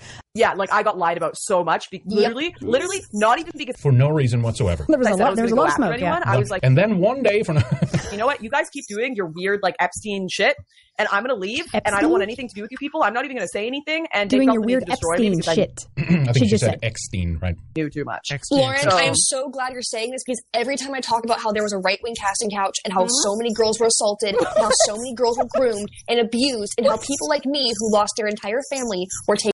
Okay, so Ashton is not the most stable. Like the egos and generally don't tend to be the most mentally stable. And so when you combine mentally unstable with you know, above average looks and you're playing around in a sphere of life that's dominated by men, if the sphere is dominated by heterosexual men, they're going to try to have sex with you. Now, if it's a community that that frowns on bad behavior and stigmatizes people and punishes them for bad behavior, then then that can keep that sort of behavior to a minimum. But if you're in a community that the dissident right, which tends not to have a lot of moral scruples, then uh, you're you're on your own. Taken advantage of because like we'll be your new and Lauren. Here's the Lauren can vouch for me because she witnessed what I'm going to pause here. What, what's she talking about? The casting The right wing casting couch. Like you make videos on YouTube. No one is saying you must fuck sleeping with a couple guys who were writing her scripts or something. If we can trust Milo, because Milo's crazy too. You know. Yeah, But, he's um, fed, but uh, and remember, Lauren used to do cosplay. Cosplay is that what it's called? Cos- furries, right? Furries. furries, and then became uh, trad, and then she was charging betas all this money for webcam talks with her. I was like, what the like hundreds of dollars so these guys can get online and talk to her. Yeah, so this, these these women here they want to exploit male sexuality and use and abuse men to extract as much money from them as possible and as much adoration, and uh, so that they can feel important that they have all these guys who are adoring them, but they want that money and that adoration without a price, right? They they don't want to be commodified. You know, they, they they want to be sexualized by that that one guy who means something to them. So there's a price you pay when you sell your soul online, right? To to be a live streamer, you're selling your soul. To to be a, a writer, you're selling your soul. I talked about yesterday a great post on 10, 10 points about content creators. right? to be a content creator who develops an audience, you have to have personality, useful information, and provide spectacle. So there's no way that you can develop any kind of following without selling your soul, without you know delving into some some painful and awkward parts of yourself, or just you know just radically being open and sharing and uh, monetizing your soul. So everyone has to monetize their soul if they want to make a living as a writer or a live streamer. Then if you're a young woman and you want to monetize your beauty, okay, you're going to attract some kind of treatment from men. Uh, I don't think Meryl Streep has uh, suffered so much in that department because she wasn't out there monetizing her body. Her, you know, in person or whatever. But no, this, you. It's your, this right wing cat, like, speak for yourself. Like, were you actually this other girl, Ashton? Were you actually like sleeping with guys, or what was going no, on no, no. here? There- like, There's a centralized organization, right? Kind of like Hollywood. It's kind of like that, you know what I mean? And then you have to go through a couple of people, and you have to, you know, give them BJs, or you have to screw them, basically to to become known and ascending through the movement. So this is basically like um, like they're me tooing now. Like after years of like t- actually following along in this kind of method and system, now because it's a a disadvantage to them, well, it's enough distance between them. So I dated this ex porn star, and I, the there were two incidents, Me Too incidents that that led her out of the industry. So I started dating her a month after she left the industry. So there were two traumatic incidents for her. One, she went to to a hotel room to audition for some porn director's movie, and she was shocked and appalled that the guy tried to sleep with her. And then on another occasion, she went to a photographer to she was paid to do a photo shoot, and he had her posing where she was naked, and uh, she was on her stomach. And as he was taking photos, he suddenly dropped you know, penetrated her, you know, came inside of her, and uh, then went back to the photo shoot.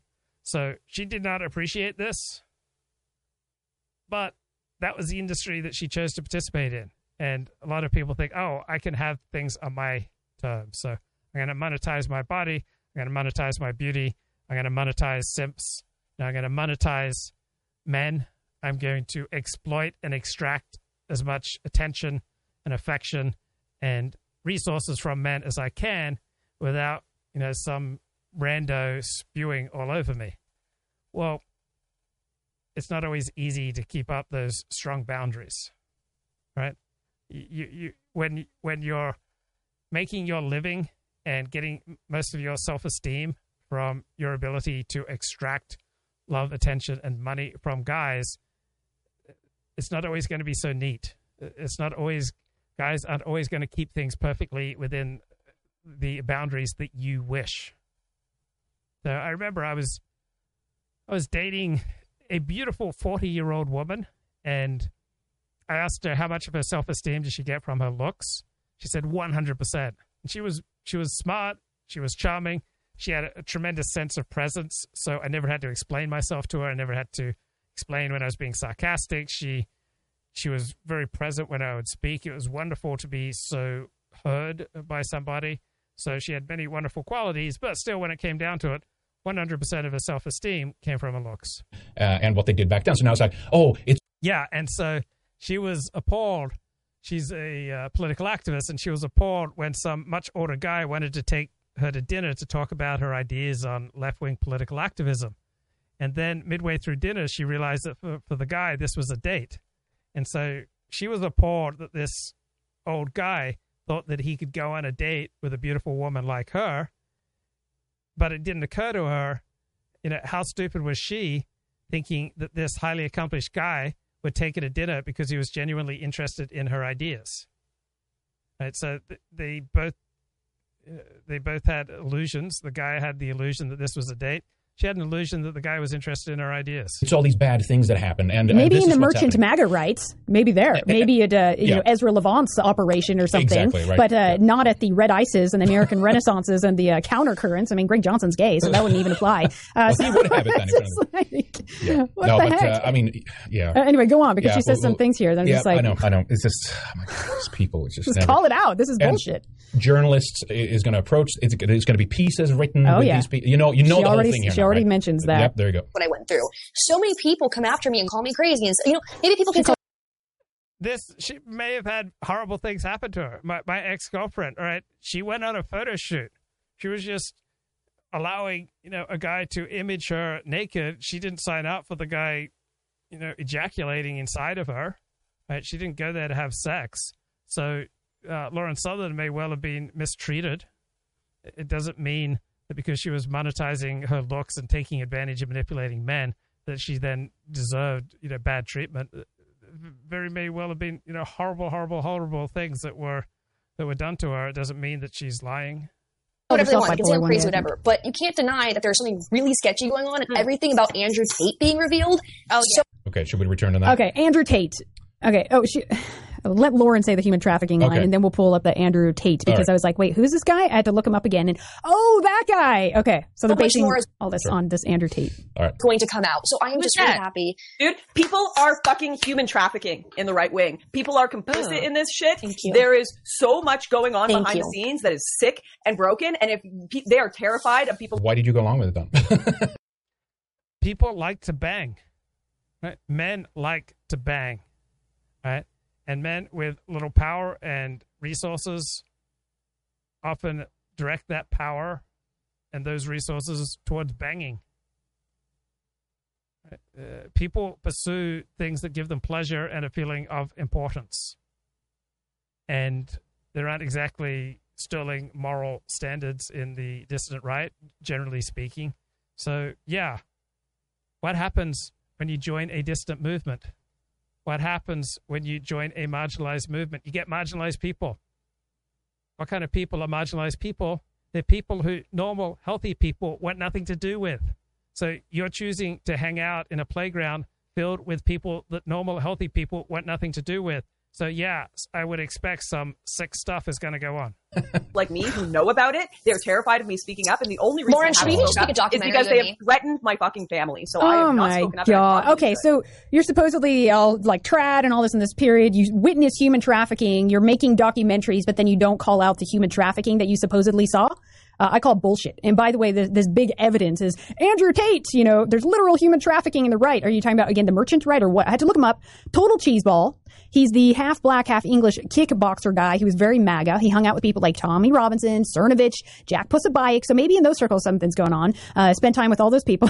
nice one. All Zionists. Also, Jordan Peterson's daughter was was yes, dating this yes. Do you remember this? guy. She, there was a couple of photos way back floating around when she had like she had this. Uh, I think she he was Russian born, uh, Alexei or something. Like Romania. This guy. It's Romania. Uh, okay, well, I don't think so, but anyway, they, okay, they're in Romania when this photo is taken, allegedly. But I'm just saying she was married to like a white guy, and she had a baby with him, and then she divorced him, and then she hooks up with uh, with this guy, right? Uh, and there was some funny photos going around about that. So I guess this is what they're talking about. This is not guy? dissident right. So this needs to be clarified. If you're traveling in MAGA merchant right circles, that is not the dissident right. Uh, this guy's also very rich. He's got like is, is more worth than more than 16 million or something, which is not very Look at this- dissident right. Look at this thumbnail that they're using for this video here too. Look at this. That's that's him right there. Is that Lauren down there? Uh, let, me, let me scroll over here. Where are we here? Here we go. There we go. That's the that's the money shot right there. Is that Lauren right there? there. That's the casting couch. That's a photo of the casting couch. Well, what's happening is a woman is now claiming he held her at his house against her will. So there's a probe into crimes of human trafficking and rape now. Yeah. So because of this story, all the dissident right is human trafficking, and apparently he's the mentor of the dissident right. Oh, okay. and apparently we're heard of this all guy, we're, but- we're all complicit somehow. Uh, yeah, with this uh, 450 lay count. and, and, and the question is lifestyle, best country in Eastern Europe for beauties and lays, is the question from uh, Elon Musk here, right? So it's all about that. This Gollum, guy, I- I've never heard of the guy. Is like what they were sleep who they were sleeping with. Then she's admitting here because this guy has the casting couch. He was kidnapping these women. I guess. What, do you? If you Because maybe lefty journals will start to. now it could benefit me. Now it could Yeah. be another grift here. Or the. Oh, okay, that's why. Anyways, um, yeah, I'm. I, I, here's. I keep getting calls from like journalists and whatnot who want me to come forward with my Of side course. story. Yep. Um, who I've, I've, I've been really private about certain names and whatnot. And the Why? thing is, I have thought about going public with my story because I have gone to the police. I have made reports on what happened to me. Um, but the thing is, I think I'm also in a position where I'm afraid the public is just not going to react well to it because people are going to. It's how to explain this, Lauren? Where if you are in a position where you have no family, you don't really have friends back home to rely on anymore. Your entire community is now this right wing internet cesspool. And they are have assaulted you. They've basically made you change what you wear, how to eat. Basically, Wait, your entire wait, wait, identity what? has been completely Who is it? Who exactly Who are you this? talking about like, here? who, who? Yeah, exactly. Drop some names here. Just give us some freaking names. Who is Well, telling you what to? Yeah, Gollum. what to eat and what to wear and to lay on this casting This couch. Like, the- what is? hey, do you want to? Hey, I've laid with 450 women. Do you want to be 451?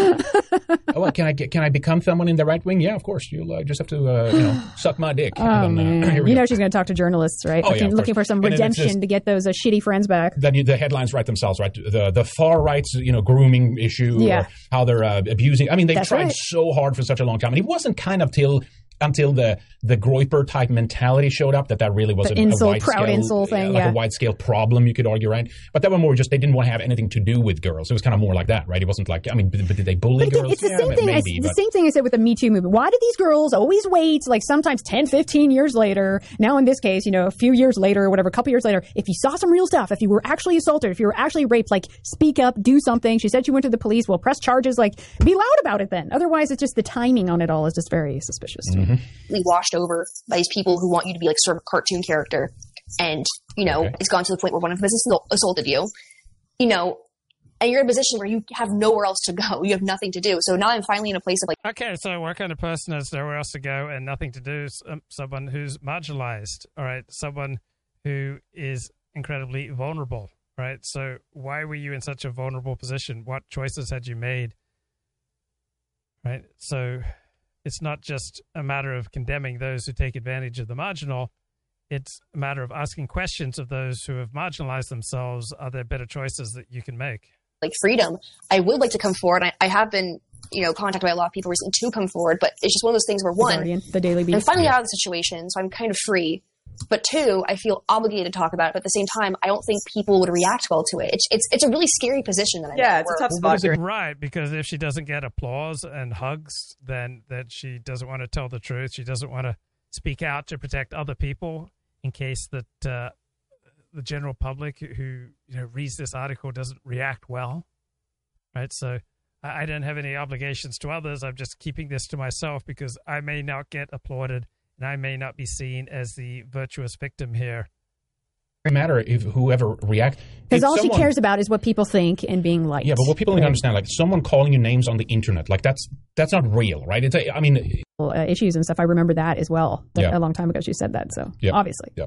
So anyway, so the point also why we're bringing this up is, all right, that's fine. And I like I, I, my advice to people has always been go to the police. Like it's hard Mhm. to go. To Well, that's what I did. I did go to the police. There are reports on it, but the problem was is that a- a lot of people think, oh, if, like the right. Here's the I have this like idea that oh, well, if you know, if I go to the police, then you know everything's going to be solved because these people who claim they're hated by the government and that they're un- in danger from the government, it's absolute BS. Because some of these people that you look up to, your favorite pundits, have a lot of money and a lot of power, a lot more power than not they the dissident admit. right. Then you can't no, possibly be no. talking about the dissident right. No, because money and power is not a grifter, part uh, of it. grifter Yeah. the best way. Uh, that's what I'm saying. Anyway, let's. Uh, do this. And the police will just brush the case under the rug. Probably because it was Yeah, maybe you're not terribly compelling. Uh, maybe you don't have credibility.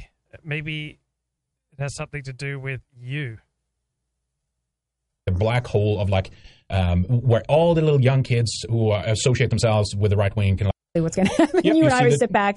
leadership that we literally are willing to take anything. know, Yeah. And they're like, oh, they use these terms. Anyway, Yeah. moving on. How about uh, there's a couple. Oh, uh, one thing I do want to show though, actually, real quick, is Mhm. so. Uh, so here's uh, Andrew Tate article here. It was not the best. Okay, so we've got an article here on counter currents about Nick Fuentes and America First. America First has many bewildering problems make little sense to an outsider. When America First began its descent during the original Groyper Wars of late 2019, it was composed not only of normal, but above average young men. It was understood that its policy objectives were trad with good optics. Since post January 6, good optics have been abandoned with a descent into an obsession with being incels voluntary celibates and lowbrow misogyny. Fuentes and other America First streamers spend hours holding ad hoc ecumenical councils on the topic of inceldom. If the celebration of being a loser wasn't sufficient to turn normal people away, the convoluted reasoning certainly would.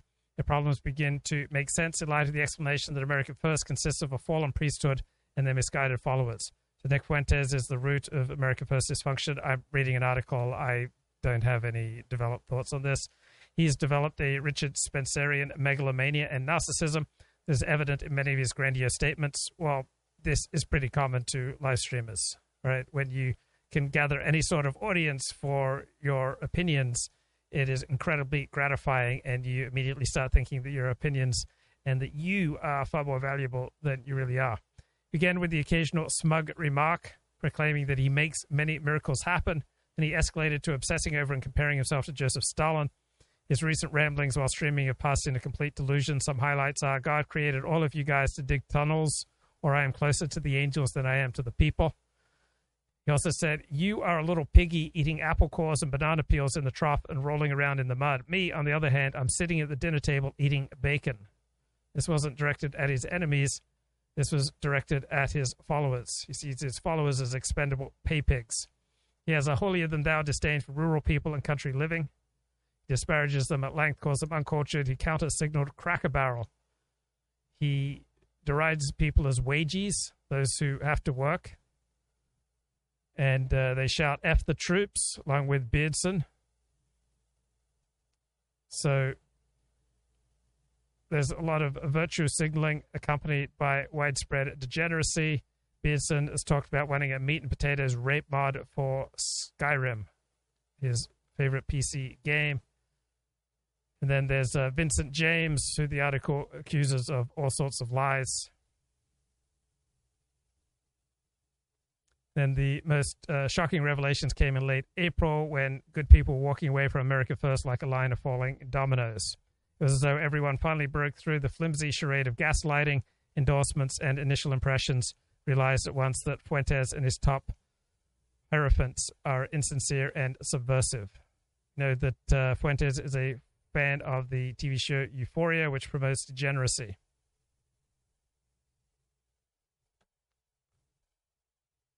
And I behave badly, but that permission, unfortunately, is being extended. Right, definitely being extended. I think it's it's today the uh, the I call it the trendy left. Some people call it the woke left, the PC left, SJW left, whatever. It's all basically the same thing. There is uh, an expectation of being proud of an anti-traditional America. America. I think that the new order is patriotic toward a vision of the country which has nothing to do with its traditional sort of Anglo-Celtic cultural core. It's this new post uh, America American state, which is I, I call it the new world's version of the European Union, where you just have this economic zone that's held together by this massive bureaucracy, and it promotes all these political ideologies as a means of legitimizing state rule number one. But number two sort of getting the people to have some sort of totally manufactured synthetic identity that revolves around hating the past and embracing a future where there's going to be a lower quality of life on average than was had in the past. But it's going to be done in the name of diversity equity and inclusion. So you know if you criticize that then you're a nazi. So it, i think that's basically the left-wing vision or the trendy left vision of patriotism in modern Sure. america. Of course. I mean, I, I am, you know, that you were absolutely right that the patriotism I'm talking about is a certain, you know, traditional uh, type of establishment patriotism that's fundamentally admiring of the United States uh, in its inception, its its core ideas and formulation, its its demography, its composition, its style, its uh, you know. Okay, that's uh, Amy Wax there talking to Joseph Cotto and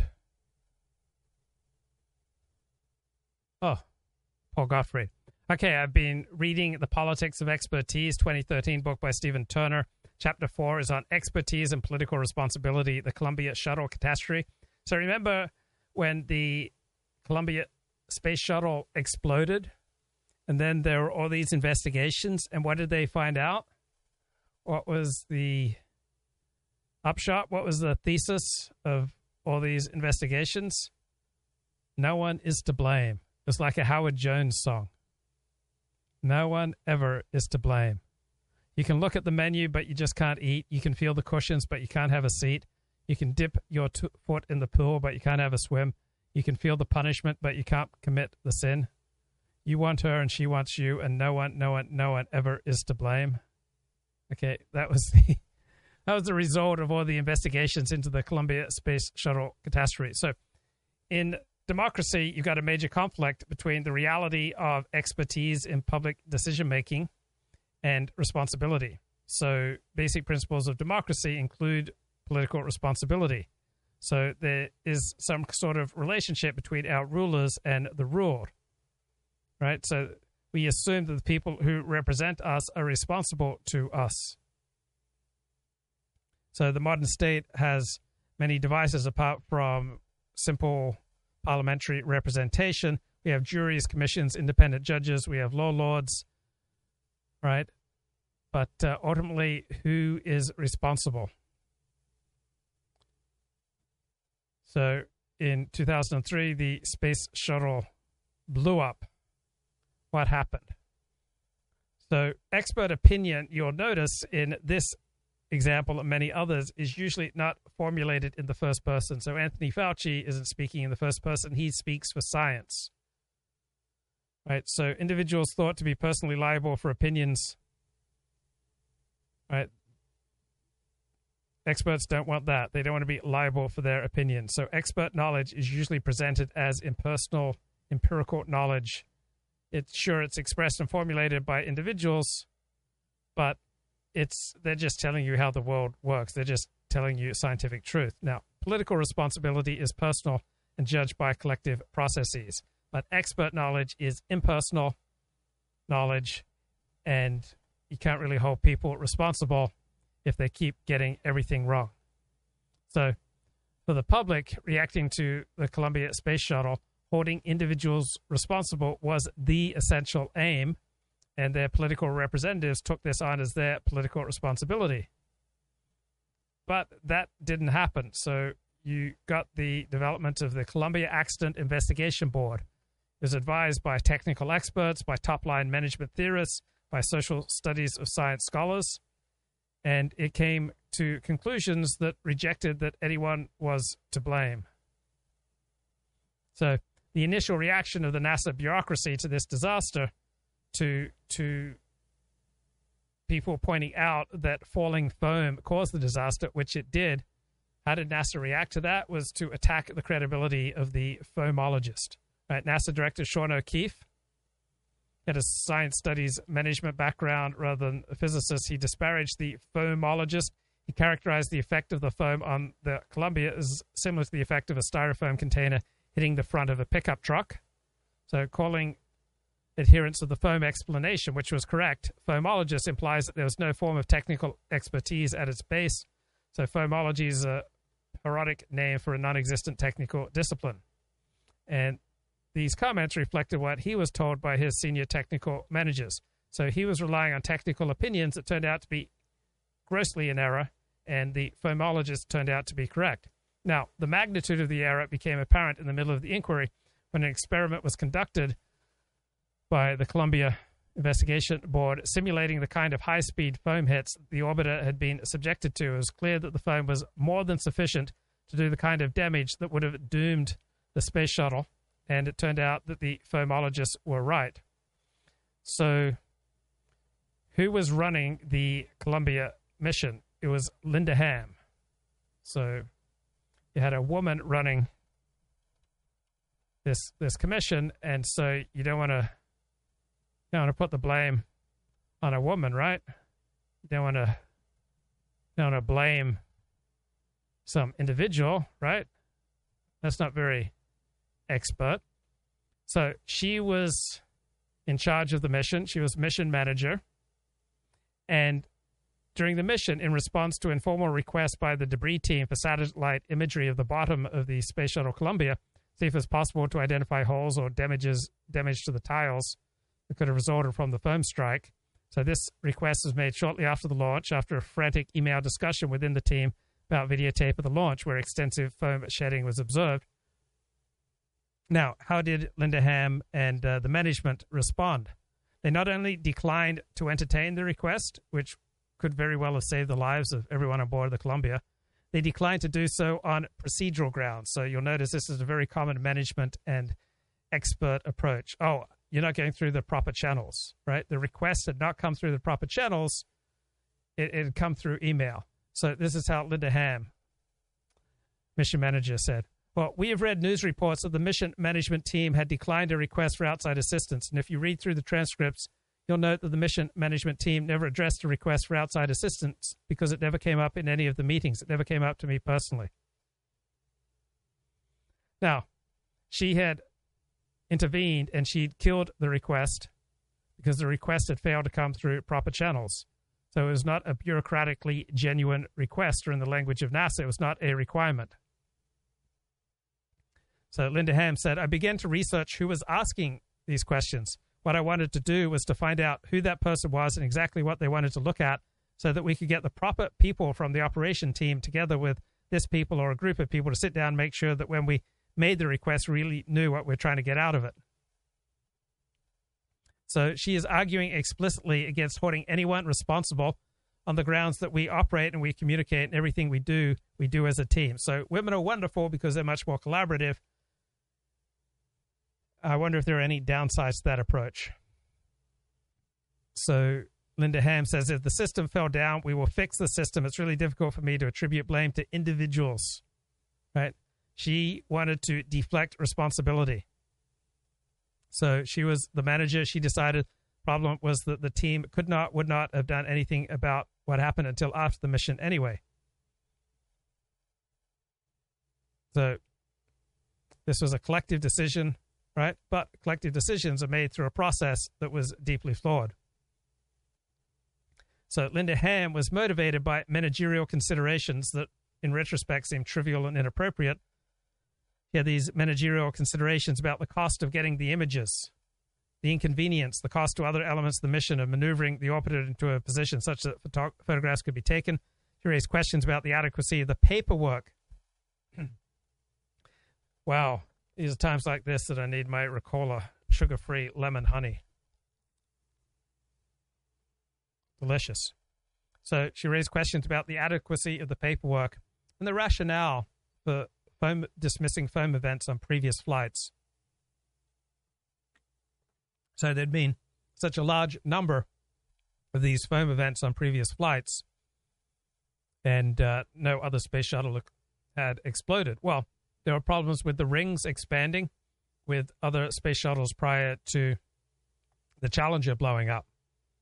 So her motivation was to construct an adequate rationale, rationalizing for dismissing the event based on the precedent of previous rationales for dismissing it. Right? If she'd taken the possibility of damage seriously, she would have opened a full scale inquiry while the flight was still going on. But her concern is with the paperwork. Doesn't really have an interest or willingness to actually do anything with the paperwork, such as reading it or having it re examined for its relevance.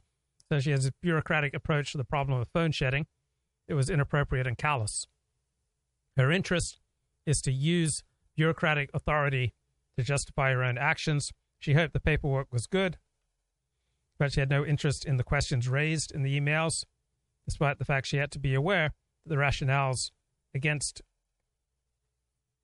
her point of view were not particularly good. Would it be impossible to consider strategies to save the space shuttle? She could have uh, had the space shuttle stay in orbit and send up another shuttle to rescue them.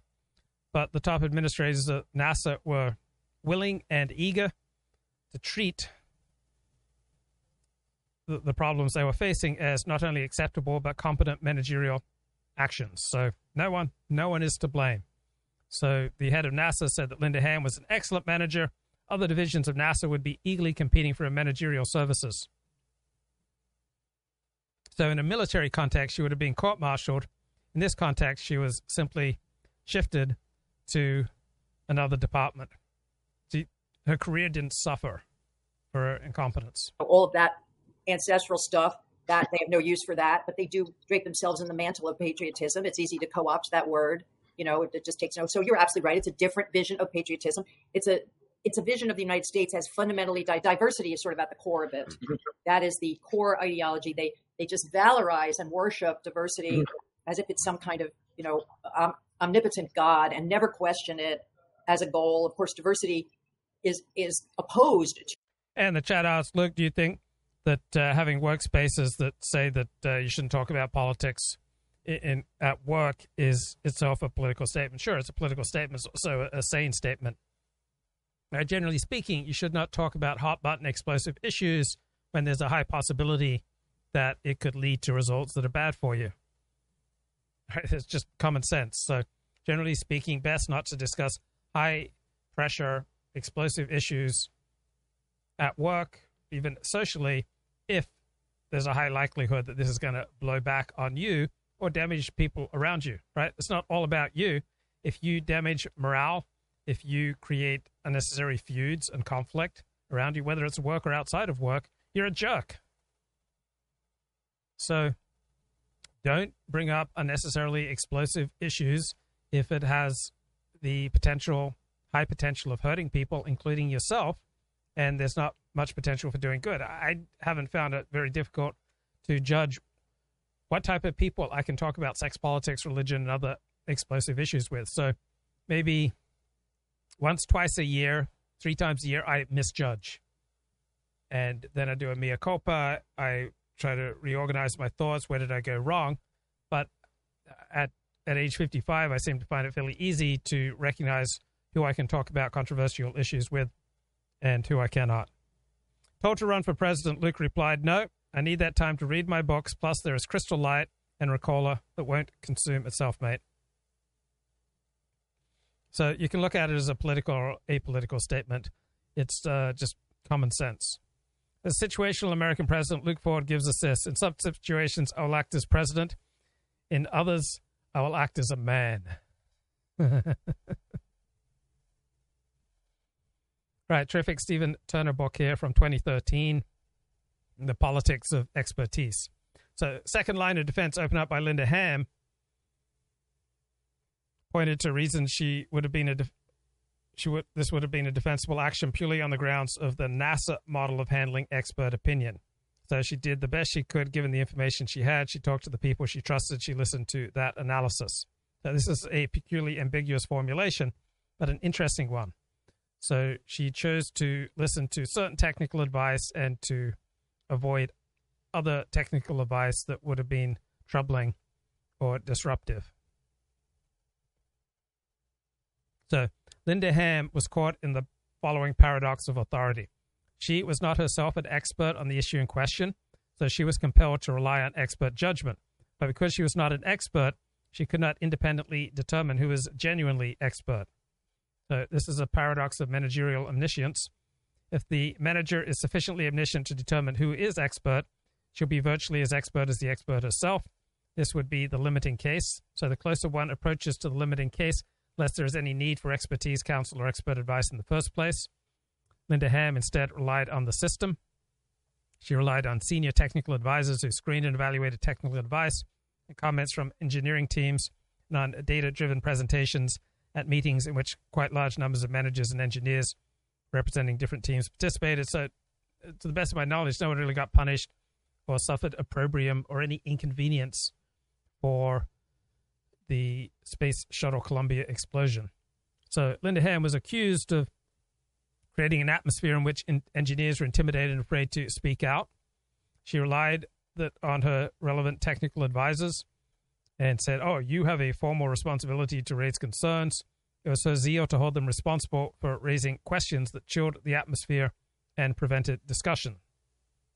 So the engineers who invented the scenario that correctly predicted the course of events once the space shuttle was damaged made a great point to the newspapers that their predictions were only speculative. So they absolved themselves from responsibility for not pushing their arguments harder, which was their clear formal responsibility, on the solid grounds that their scenario was only speculative, right? Not a technical opinion in the engineering sense, ground on known principles and data. So one key figure, Bob Dowdy, did the damage assessment that indicated what would happen to the shuttle's left tires if extra heat got inside the landing gear department because the tires were damaged. He sent a series of emails about this. He indicated his frustration, the lack of response. But he later insisted his messages have been grossly misinterpreted, but neither warnings nor concerns. They were just engineers talking. Just engineers talking. This distinction between just talking and something else is interesting but something else would have to be taking managerial responsibility. The team structure of NASA's consensus system for employing expert opinion requires engineers to take this dual role, to police themselves with respect to the expression of their opinions, has the effect of requiring them to distinguish between offstage technical speculation opinions to which they are accountable as managers, members of a management team. As part of this system that failed because a whole series of engineers who expressed doubts in the course of just talking failed to take the next step of invoking formal procedures would have made those doubts into managerial actions. So, in engineering, the tradition is to draw a distinction between that which can be fully and predictably calculated according to known formulas and which results in predictable outcomes, and that which cannot. And what happened with Space Shuttle Columbia is not something that could be fully and predictably calculated according to known formulas. So, NASA discourse operated on a principle of accepting only data based claims. Simultaneously, it was reluctant to spend the money and the effort required to collect the relevant data when things empirically were working just fine. So, atomic scientists in the West during the two decades after the nuclear bombs on Nagasaki and Hiroshima, they believed, because they were technical experts about nuclear weapons, that they were uniquely and solely qualified to make judgments about nuclear disarmament, about which weapons programs should be pursued, and about nuclear strategy. Eventually, however, a vast array of other experts staked more convincing claims to expertise on these topics. So, atomic scientists sought managerial power and responsibility and then complained about the inability of the decision makers to understand them or to respect their claims to special expertise. So, this is utopianism. It conflates the distinctions between technical knowledge, meta expertise, the ability to assess the claims of experts in decision making. It implies that experts should simply be delegated managerial authority in those domains about which they are expert, and that their own claims about the significance and relevance of their expertise should be accepted, even where the political consequences at which they are not expert are enormously significant.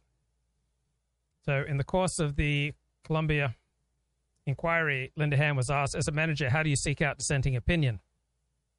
Linda Ham answered, Well, when I hear about them, interrupted Linda, by their very nature, you may not hear about them. Well, when somebody comes forward and tells me about them. But Linda, techniques did you use to get them? She had no answer. that Linda Ham chose not to blame others. She appealed to the idea that because the mission workers were a team, nobody should be held responsible. So, what happened to the Corps to hold NASA officials responsible? First answer is given by the Columbia Accident Investigation Team, which blamed NASA culture. Second is the response of NASA employees and former employees, which was mixed. Number of different persons identified as culpable. Strongest reaction was that Linda Ham was a scapegoat. Third reaction is the response of the politicians who eventually gave up on the question of responsibility. And the fourth answer is that of NASA management, who professed acceptance of the conclusion of the accident report, but did, in fact, the opposite. So the newest understanding of the cause of the foam shedding in the foam itself suggests that this particular foam shedding event was significantly outside of any past experience.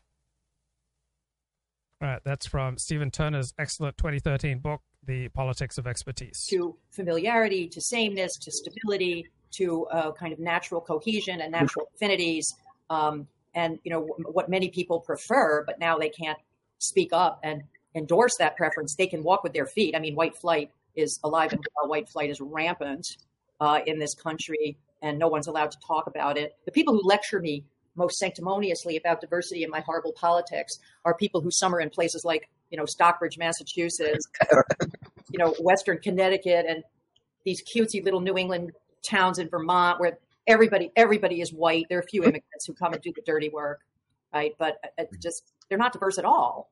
It- we have a country where elites lecture you about diversity from the most undiverse places they can find, uh, and that's that's really quite exasperating. Let me tell you, uh, to preach that and not practice it. But yeah, diversity. There's a kind of international Davoisie outlook that's borderless, that's very suspicious of nationalism, of borders, of you know traditional national boundaries and countries and identities. They hate Hungary. That's their whipping boy. Uh, Poland, all those backward places. They're very ambivalent about. Well, they're a little bit hands off because it's so much fun to go there, and it's a favorite watering hole, like France.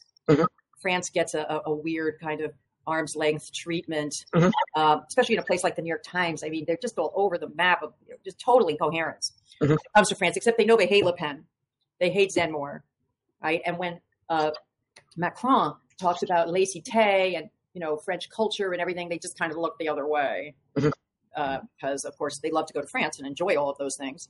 Um, and if they all disappeared, which is rapidly occurring in some places, um, they'd probably be sad, uh, but they wouldn't say so. So anyway. And there is something uh, from the And uh, that's going to do it. Bye bye.